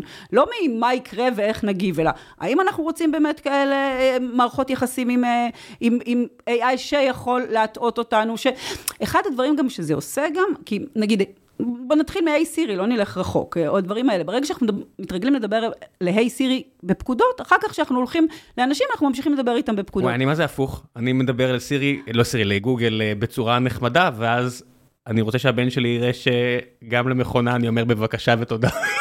לא הבנתי. אתה רוצה ללמד בבית- את הבן שלך לדבר יפה, ואז בגלל זה אתה מדבר אני- יפה לא, לסירי? לא, אני פשוט מדבר בתודה בבקשה, גם כשאני רושם פרומפטים, אוקיי. אני רושם תודה בבקשה, אני לא יודע, אני רגיל פשוט כנראה. כן. לא הפסקתי עם זה לא, לא, יש. כזה, יש פה איזה, יש, הרבה אנשים. מדברים ככה. הוא עונה בצורה נחמדה. אז זה משפיע, אוקיי. וזה משפיע. כן. וראיתי אה, את הבן שלי אומר, אה, אמא, את יכולה לבקש מגוגל בבקשה ככה וככה, כאילו, אה, גוגל בבקשה תפתח טיימר, הוא אמר, כן. לא יודע, ביום זהו, שבת. אבל השאלה אם הוא יגיד גם בבקשה לאנש, לאנשים אחרים, או שהוא רגיל שדווקא עכשיו הנימוס זה משהו שעושים עם המכונות, ועם בני אדם עושים אחרת. זה, כבר תלוי, אה, אני חושב, בבית ובתרבות. רוב הישראלים הרבה פחות מנומסים, לי אישית זה מאוד חשוב, אז אני לא יודע. מעניין. כי, אבל אני כן חושבת שיש משהו באינסטרומנטליות של היחסים, גם נגיד יחסים עם נגיד, כמו בסרטים האלה, הר, באינסטרומנטליות שיש לנו עם מכונות, שהיא טובה שיש שם אינסטרומנטליות, שאנחנו אחר כך מעבירים אותה למקומות אחרים. זאת אומרת, וזה חלק מה- מהסכנות היותר אה, אה, ארוכות טווח. כן, לא יודע, אם ספרי מדע בדיוני מלמדים אותנו משהו, אז בסוף זה נהיה מערכת יחסים... אה, אז זהו, אני נגיד חושבת, נגיד על מראה שחורה ובאמת כל הדיסטופיות האלה, אה, חלק מהתכלית שלהם אולי להיות ביקורתיות, לעשות לנו איזה מראה ולראות זה ככה אנחנו... התכלית של מראה שחורה. אבל אני חושבת שזה עושה הפוך, כי זה מרגיל וזה מנרמל את סוגי היחסים האלה ואת סוגי, נגיד, יש, ל, יש את הפרק במראה אה, שחורה על דירוג אה, חברתי. עכשיו, יש את זה גם בסין, יש היום בסין, אה, זה אמור, זה אמור היה להיות אופרטיבי לגמרי ב-2021, זה לא נהיה, אבל יש מקומות ויש גם מחוזות שזה כן אופרטיבי, שפשוט פשוט יש דירוג אזרחי של כל האזרחים, מה שקובע אם תוכל ללכת לרופא, או קדימויות לרופא, קדימויות לוויזה, כל מיני דברים, ועל סמך מידע שכל הזמן נאסף. אם זה במצלמות זיהוי פנים ברחובות, ואם זה בהיסטוריית אשראי שלך, ואם זה... אם אתה מוסלמי או איגרי, אתה מקבל מינוס 10 נקודות מההתחלה. נכון. סתם, אל תכעסו עליי חבריי הסינים, אבל זה כנראה נכון.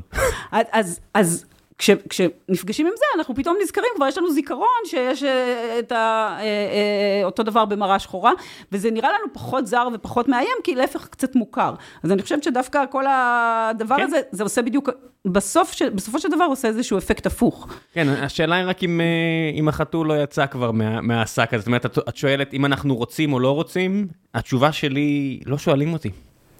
יש, יש מספיק אנשים שמקבלים מזה ערך, מעבר לתמריץ הכספי של סם אלטמן וחבריו, ואיליה וכל החבר'ה הטובים שעובדים שם והם עכשיו מיליארדרים, אמ, יש הרבה אנשים שיקבלו ומקבלים מזה ערך, אז, אז מלבד זה... אלה שלא.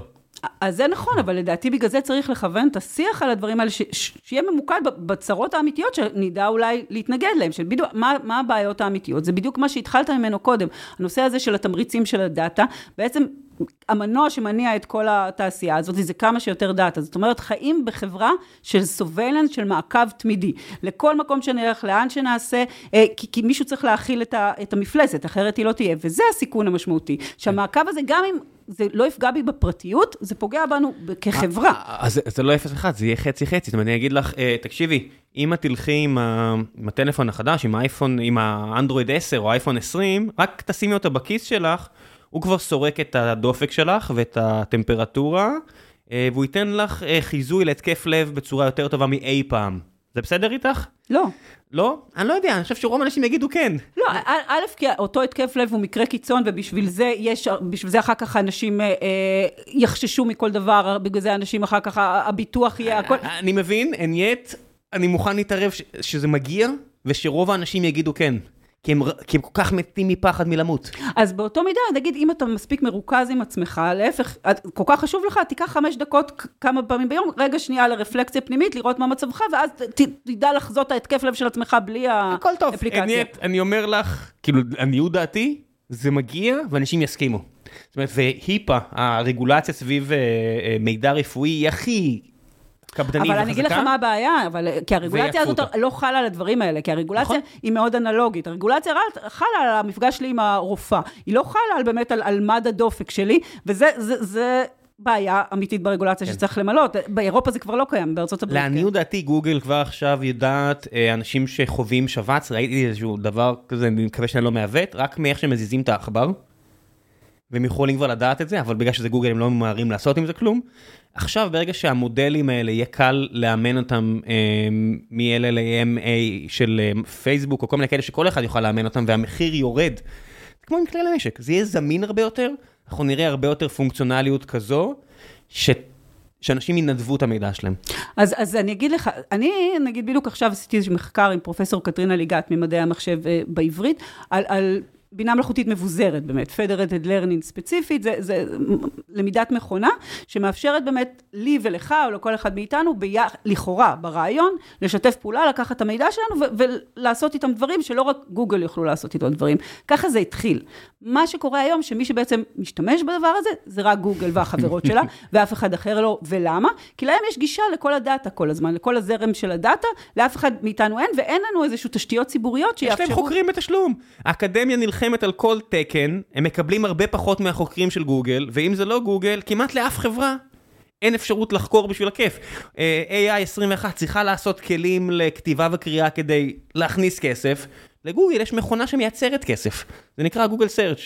בדיוק. אז אני חושבת שנגיד עוד פעם, מה הרגולציה היום? רגולציה צריכה לאפשר, לייצר נגיד תשתיות ציבוריות כאלה, שיאפשרו גם לסטארט-אפים קטנים וגם לאינדיבידואלים וכל מיני ארגונים, לשתף פעולה ולשתף את הדאטה הפרטית שלהם. למשל, יש את אחת ההצעות ברגולציה האירופאית, שהיא עוד לא אה, אה, הפכה לחקיקה, קוראים לזה אה, Data Act ו-Data Governance Act, שאומרת שבעצם כל דאטה שלך, למשל, יש לך, אה, איך קוראים לו, לרובוט שמנקה רצפה? אה, רובה. כן, אז נגיד, אז כל הדאטה ש... רומבה, איי רובוט? איי רובוט, כן, כן, כן. רומבה זה היה ראשון אולי? לפני כן? זהו, אני, אני פתאום גם, יש לי איזה בלק. אני לא, אני לא אוהב אותם, בסדר, אוקיי. כן, אני גם לא. זה בגלל שזה לא עובד מספיק טוב, אני מבינה, אם זה עובד מספיק טוב הייתי אוהב אותם. שאלה. כן. אז, אז זה, זה לגמרי מכשיר ריגול, אנחנו יודעים, וכל מיני דברים כאלה, אבל בוא נעזוב את זה רגע בצד. אם היה לך, מה שקורה עכשיו, זה מייצר common data על הבית שלך, על המבנים, על כל מיני דברים. עכשיו, מי שמשתמש בדאטה הזה גם כדי להפוך את המודלים שלו ליותר טוב, וגם לכאורה לספק את השירות, זה החברות של איי-רובוט. לך, בתור משתמש באיי-רובוט, אין שום, אין גישה לדאטה הזאת. אז בחקיקה האירופאית, חדשה שעוד לא קיימת, אבל זה, אני חושבת, הכיוונים כן המעניינים של חקיקה, היא תאפשר לכל משתמש בעצם גישה לדאטה שלו, ואז אתה יכול או למכור אותה, לשתף אותה למניעים אלטרואיסטיים, למניעים של אה, כסף, ואז באמת יהיה גם להרבה סטארט-אפים קטנים את היכולת לעבוד עם דאטה ולעשות איתה דברים. כי מה שקורה עכשיו, שלמי יש את היכולת הזה, רק באמת לפלטפורמות הגדולות. אז, אז זה דברים שצריך, אבל צריך בשביל זה תשתיות ציבוריות, צריך לחשוב אחרת על כל הדברים האלה. בוא נעשה קצת אה, שאלות מן הקהל. אה, טל יומל שואל, האם כל התחום של אתיקה וטכנולוגיה הוא לא קצת משחק בנדמה לי, במרכאות? הטכנולוגיות מתפתחות כל כך מהר, והתחושה היא שכללי אתיקה ברורים, בוודאי לא רגולטוריים, לא מסוגלים לעמוד בקצב. אז זה עוד אחד מהמיתוסים האלה, שאני לא חושבת שהם נכונים. אני חושבת שזאת אומרת, וזה מאוד קל כדי להתנגד לזה, אבל זה לא נכון, זאת אומרת, אם אנחנו חושבים בעצם מה חשוב לנו, ואם חשוב לנו פרטיות, או חשוב לנו, עוד פעם נגיד, אה, אה, תחרות כזאת, אם זה דברים שחשוב לנו, אז אפשר כל הזמן לתרגם אותם מול הטכנולוגיה החדשה, ולחשוב מה הדבר הנכון. ואני מורה לאתיקה, לא דיברנו על זה, אבל חלק מהדברים שאני עושה, זה באמת להרצות, אה, לעשות לסטודנטים במדעי המחשב ובדברים כאלה, על אתיקה ומשפט של מדעי המחשב ודברים כאלה, אבל כשאני מלמדת אתיקה, זה לא ללמד על אריסטו וזה, זה יכול להיות נחמד, וזה כלי נחמד, אבל זה כן להבין את סביבת המידע, את, היחסי כוח, את היחסים הכלכליים, של למי יש דאטה, למי אין דאטה, אה, שאלות תחרות, שאלות כאלה, ואז אנחנו מגיעים לכל מיני דילמות אתיות. אז כשאומרים, האתיקה לא מצליחה להדביק, זה לא נכון. ויש, וגם בעשר... השנים האחרונות התפתח מאוד תחום מחקר נגיד, שעוסק באמת באתיקה של אה, AI ובאתיקה של טכנולוגיה ובכל הקשר הזה, הדיאלוג הזה בין מדעי המחשב לבין אתיקה ומשפט ודברים כאלה. ומה שקורה עכשיו, שבעצם פתאום מגיעים כל המנכ"לים הגדולים, אומרים, תעשו רגולציה, אבל רגולציה כמו שאנחנו רוצים, ויש פה סיכון קיומי ודברים כאלה, ובעצם מוחקים את כל העבודה של אנשים שכן התעסקו בזה עשר שנים והצביעו על סיכונים קונקרטיים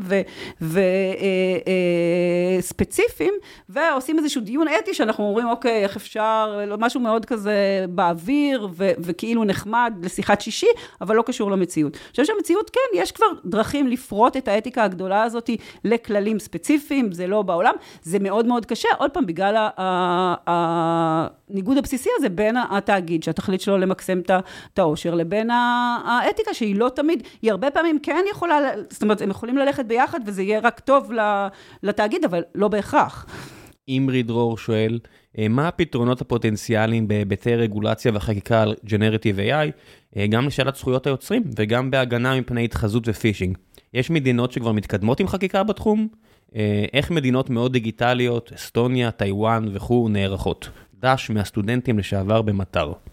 חמודים. אז, אז נגיד מט"ר, זה, אפרופו, זו תוכנית מעניינת באוניברסיטה העברית, שמשלבת בין מדעי המחשב להיבטים, אה, למדעי החברה, ושואלת את השאלות האלה. אז המדינה היחידה בינתיים שיש לה טיוטת חקיקה בג'נרטיב AI, וזה מתכתב עם כל מה שדיברנו עד עכשיו, זה סין, שבאמת כן אה, אה, עושה, אה, מנסה, מתחילה לעשות רגולציה על העניינים האלה, כי גם, אני חושבת שגם לסינים הרבה יותר אכפת מפייק ניוז, עוד פעם, איך שהם מגדירים את זה, והרבה פחות... אה, אה, יודע מה שהם קוראים לפייק ניוז, זה פשוט news. זהו, והרבה פחות אה, אה, סובלניים לזה שיכול להיות, לטעויות, אה, המכונה הם, הזאת הם, מייצרת הם, טעויות, וכאילו כן. על טעויות רנדומליות שהם לא יכולים לשלוט עליהן, יש פה בעיה, אז לכן כן יש אה, רגולציה. אבל כשאנחנו מדברים, עוד פעם, זה, זה קצת מתקשר גם לשאלה הקודמת, אומרים, מה יהיה הרגולציה על generative AI, וזה נשמע שאלה נורא נורא גדולה, שאין לנו, ש... לנו עוד פתרונות, אבל כן, נגיד, קודם כל רגולציה על דאטה, כי, כי, כי זה המנוע, אז, אז יש לנו כל מיני דברים אה, שנמצאים כבר, כבר קיימים. אה, בהמשך לשאלה של טל, רק מכיוון אחר, שואל יצחק. רגע, אמ, אני רק אסיים את השאלה של אימרי, לגבי אה, טיוואן ואסטוניה ומדינות דיגיטליות, יש כבר אה, מדינות לא עם האיחוד האירופי או סין ש...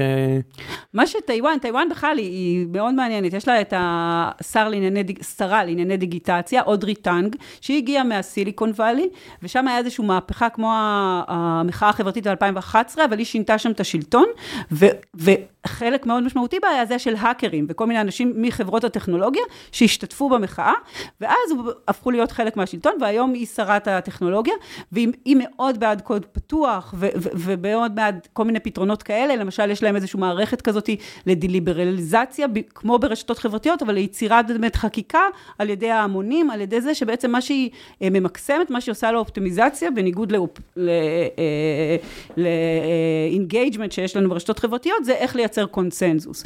אז, אודרי טאנג, אבל עכשיו משתף פעולה עם OpenAI, הם פתחו איזה מכרז כזה לייצר אה, כללים דמוקרטיים לכאורה, אה, דמוקרטיזציה של הכללים, נגיד מה אסור ומה מותר לשאול, דברים שדיברנו עליהם, אה, כל מיני hate speech ודברים כאלה, אז הם פתחו איזשהו מכרז לייצר איזשהו מין סוג של open source, דלברטיבי כזה של מה מותר ומה אסור, זה מה שטיוואן מתערבת בהקשרים האלה.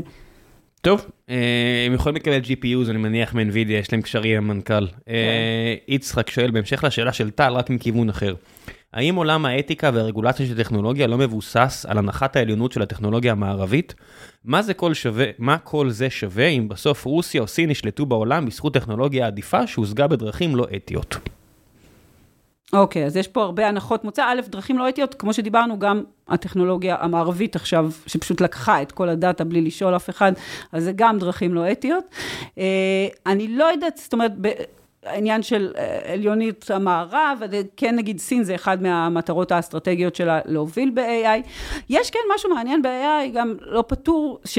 בעצם כל ההתפתחויות האחרונות, מה, איך הם הצליחו, זה, זה פחות התפתחות תיאורטית, זה יותר פשוט, בוא נשים עוד ועוד ועוד ועוד דאטה, עוד ועוד ועוד ועוד מחשוב ונראה מה קורה, ומה שקרה זה, זה דברים יפים, שזה קצת אבל מתכתב עם, עם ה mindset הקפיטליסטי, והוא אומר, הנה, בואו בוא נעשה עוד ועוד, עוד זה יותר טוב, הנה, למי שיש יותר גדול הוא שולט ו, וכזה.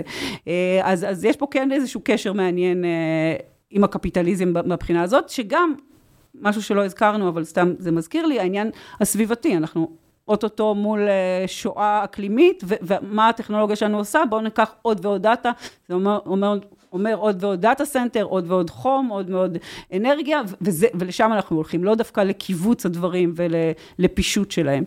אה, אבל עוד פעם, בנוגע למרוץ החימוש דיברנו על זה, אה, ואני חושבת שמה שהטכנולוגיות האלה עושות, אם הן לא מוסדרות נכון, הן קודם כל פוגעות בחברה שבהן הן פועלות, כמו שראינו ברשתות החברתיות, ולא דווקא אה, בחברות אחרות.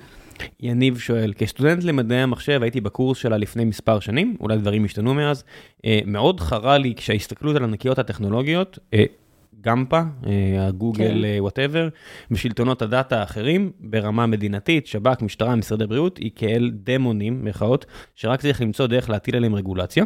האם דעתה של רגולציה היא פתרון לאתגרים טכנולוגיים השתנתה מאז? אה, שמענו שלא. שנייה. אה, והאם את מכירה בכך ש-90% מהקהל שלך תלוי כלכלית בהצלחה של החברות האלה? האם היא מזהה שליחות ואתגר מיוחד בשיח דווקא איתם ואיתן? וואו, שאלה טובה וזה מעניין. אה, הם הכוחות החזקים היום, ולכן אני, לכן הם המעניינים, ולכן הם המובילים, ולכן שווה לדבר עליהם, ולכן אני מדברת הם עליהם. הם חלק מהמארג כוח. יש, ברור, יש לא. הרבה אנשים שנהנים מאוד לקחת עכשיו צעד אחורה, ו- ולתת לאחרים... אה, לדבר. אתה יודע, ג'יי פי מורגן בחצי טריליון דולר, אני בטוח שמאוד נהנים מזה שאף אחד לא שם לב מה הם עושים. ברור, ברור, אה, זה, זה חלק מהסיפור. חברות אנרגיה מאוד נהנות שמדברים עכשיו על AI ו, ונותנים להם אה, לנווט כמו שהן רוצות. ברור, ברור. אבל, אבל אני בהחלט חושבת ש... זאת אומרת, ברגע שאתה גדול, אז זה כמו סופרמן, אז uh, with great power comes great responsibility, ולכן אנחנו מדברים עליהם. אני חושב ספיידרמן, לא? ספיידרמן, אנקל לי אמר את זה, כן, של ספיידרמן. כן. שזו אמירה מאוד בעייתית, כאילו, אני, אני לא חושבת שזה צריך להיות מוטו. אנחנו צריכים להפסיק לדבר. יאללה. שעה וחצי אה, אה, אנחנו נהיה בסדר, ואז יש על טעויות של קומיקס אה, יטחנו אותנו, ואני לא, יכול, לא יודע לתקן אותך, כי אני לא מספיק מכיר, ואני יודע שהם ייכנסו בנושא. לא, זה אנקל לי, זה אני שמה... לי? שהוא בתוך ספיידרמן, שהוא הדוד של... לא, לא, לי זה היוצר של... סטן לי זה היוצר. צודק, צודק, צודק. את מבינה, אני... uncle, uncle. עכשיו צועקים עלינו, צועקים עלינו. uncle, דייז, בן, uncle בן. uncle בן? לא שם ל uncle כל כך בן. בן, כן. בן פארקר. היה מאוד מביך עבור שנינו, אנחנו מתעסקים פה עם גיקיאדה ידועה, אני מצטער חבר'ה, אני פחות אוהב. יאללה, כן. אז חזרנו, with כן. great power comes uh, great responsibility. ו- כן. ואני חושבת עוד פעם שעושים גם דברים מאוד משמעותיים ומאוד טובים בחברות הגדולות, זה לא ש... אבל מן הסתם אנחנו מדברים עליהם, כי, כי יש להם הרבה כוח והשפעה. אם אה, לינה כאן הייתה יושבת איתנו היום בחדר, מה היית אומרת לה? מה היא צריכה לעשות? אה, לינה כאן יודע, יודעת טוב מאוד מה לעשות אה, מהבחינה הזו, השאלה אם יש לה את הכוח לעשות את זה, אבל אה, נגיד, זאת אומרת, היא, היא כן פועלת, אנחנו ראינו אפילו רק השבוע כבר, היא הטילה כל מיני אה, קנסות גדולים על אמזון. אה, על האמזון רינג ועל הפרטיות, אה, אבל באמת, גם צריך להבין שגם לינה כאן יש לה מנדט מסוים שקשור באמת ל- ל- לעניין של מסחר ועניין של הטעיה. היא לא, זאת אומרת, היא ברשות לגבלים עסקיים, כן, היא כן, לא... אז, אז יש לה תפקיד מאוד ספציפי, אה, ויש לה אג'נדה מאוד אה, ברורה, והיא, והיא התחילה להוציא אותה לפועל, השאלה עוד כמה זמן יהיה לה ועד כמה זמן היא תוכל לעשות את הדברים כן, האלה. אם יהיה לה עוד חמש פועלת- שנים או עוד שנה. במרחב מאוד לא פשוט, עם באמת הביקורות של המעטה. החב... החברות הגדולות וה... ו- וכל הרמקולים והמגפונים שלהם. כן, ובסוף אה, הנשיא שלה שרוצה להיבחר שוב, אה, תלוי גם ב good faith של, אה, של המנכ"לים של מייקרוסופט וגוגל. נכון, ו- הוא התחיל ב- ב- במאוד ככה להציג באמת גישה מאוד לעומתית ל big tech, ובאמת במינוי של אולי הוא, לא, אולי הוא לא חשב שהוא, שהוא יגיע לגיל שהוא יכול לרוץ שוב, והוא החליט שהוא רץ שוב. זהו, יכול להיות, כי, כי בדיוק לפני שבועיים, הוא באמת, ב- בנושא של generative AI, הוא בא לפגישה, ומי היה בפגישה? כל הגברים המנכ"לים של החברות הגדולות, שזה באמת שינוי כיוון מאוד משמעותי ממה שהוא היה לפני... אה, בסוף זה בני אדם. בסוף יש פה משחק של אינטרסים, ויש הבדל בין בן אדם שאומר, זהו, אני בסוף דרכי, אני אעשה מה שאני חושב שהוא נכון, כי אין לי יותר אילוצים. ופתאום יש לו אילוצים של עוד בחירה. הוא החליט שיש לו אילוצים. כן. את יודעת, גם אה, אה, טדי רוזוולט עשה את השרמן אקט וכל הדברים האלה בתקופה שבה... בקדנציה הראשונה, כן. הראשונה או השנייה, אבל בתקופה שהיה מוגבל הסיפור הזה, רק שהוא נזכר אחרי זה שהוא רוצה עוד, ואז הוא ניסה לשנות את החוק הזה, אבל כבר לא הספיק. אבל העניין הזה של הגבלת כהונות, הוא יוצר אה, איזון מאוד מגניב על אה, אינטרסים. נכון, נכון. לא שזה שינה משהו מבחינת אובמה, כי יש בסוף גם חיים אחרי פוליטיקה, זה ההבדל בין אם אתה בן 80 פלוס ל-40 פלוס, כי הנה, אתה רוצה להיות אה, תלוי, מולטי- אולי אבל- מולטי מיליונר. אבל יכול להיות שאובמה מראש זה היה גם האג'נדה שלו. זה, אצל נכון. אובמה זה tricky, זה באמת... אני לא יודע. לכי תדעי. כן. יאללה, המלצות, כל מה שבא לך, אין לי רגולציה. וואי, קשה, מה... ספר, סדרה, משהו ששמעת, משהו שצפית בו, יש לך נסיעות לירושלים כל הזמן, מה את שומעת, אה, כל מה שבא לך. אה, שאלה טובה, נגיד בנושאים נגיד של טכנולוגיה באמת, יש נגיד איזשהו אה, מגזין, קוראים לו לוג'יק, הוא בדיוק שינה קצת הנהלה, אז יכול להיות שהוא גם השתנה, אבל, אבל יש שם כל מיני כתבות מעניינות, מאמרים מעניינים. פודקאסטים, לוג'יק זה מגזין פרינט? הוא זאת אומרת, אני מניח, הוא גם פרינט לדעתי, אני וואלה, לא מג- צורכת אותו מג- בפרינט. מגזין דיגיטלי. כן, מגזין דיגיטלי, אה, יש שם אה, אה, כל מיני דברים מעניינים. פודקאסטים, אם, אם רוצים באמת הזווית נגיד שהיא מאוד אה, נגד טק, יש נגיד, לא, אני לא הייתי רוצה להמליץ על זה, כי אני, אני משתעשעת עם זה, אבל זה לא משהו שאני, אה, זה, לא יודעת, זה התקלה, אני... חבר'ה, אני יודע, אני אתחיל להגיד לאורחים, אני יודע. אני אתחיל להגיד לאורחים מראש. כן, כי זה, זה- אני, צריך לבוא ליותר מוכן לדברים האלה. אני מבטיח. מה זה- אתה ממליץ? זה, על מה אני אמליץ? אמ, אין לי יותר מדי, אני ממש עסוק לאחרונה. תנסו להיות פחות עסוקים, על הפנים הסיפור הזה. כן, צריך אה, להיות. אנושיים ולא רובוטים. כי עוד פעם, אולי נסיים עם זה באמת, שבאמת הסכנה שאותי הכי מטרידה, זה שלאט לאט אנחנו נאמץ את ה mindset אה, אה, של הרובוטים, ו- ונשכח את האנושי, לא שהם יהיו יותר חכמים, לא יהיו יותר חכמים, אנחנו נהיה יותר טיפשים. אני חושב שאנחנו עושים עבודה ממש טובה בלהיות טיפשים. אנחנו ממש ממש טובים בלהיות טיפשים, אנחנו לא צריכים עזרה מאף אחד, לא, אבל לכי תדעי. אבל דבר אחרון, שאולי, למה נגיד, אני גם אוהבת את הפודקאסט הזה, ולמה אני... כי, כי אני אוהבת את השיחה, כי אני חושבת שמה מה ששומר אותנו חיים, זה העניין של השיחה, כי בשיחה באמת... נוצרים דברים חדשים, זה לא דבר שבעצם אתה יכול לעשות uh, uh, cut and paste מזה, אלא נוצרים מחשבות חדשות, נוצרים בעצם הדבר ה- ה- ה- שהוא גדול על סך חלקיו. ולכן, לא יודעת, ההמלצה שלי היא לדבר, לכו לדבר עם אנשים. לשוחח. כן. כן, ותקשיבו. תודה רבה רבה רבה. תודה. ביי ביי.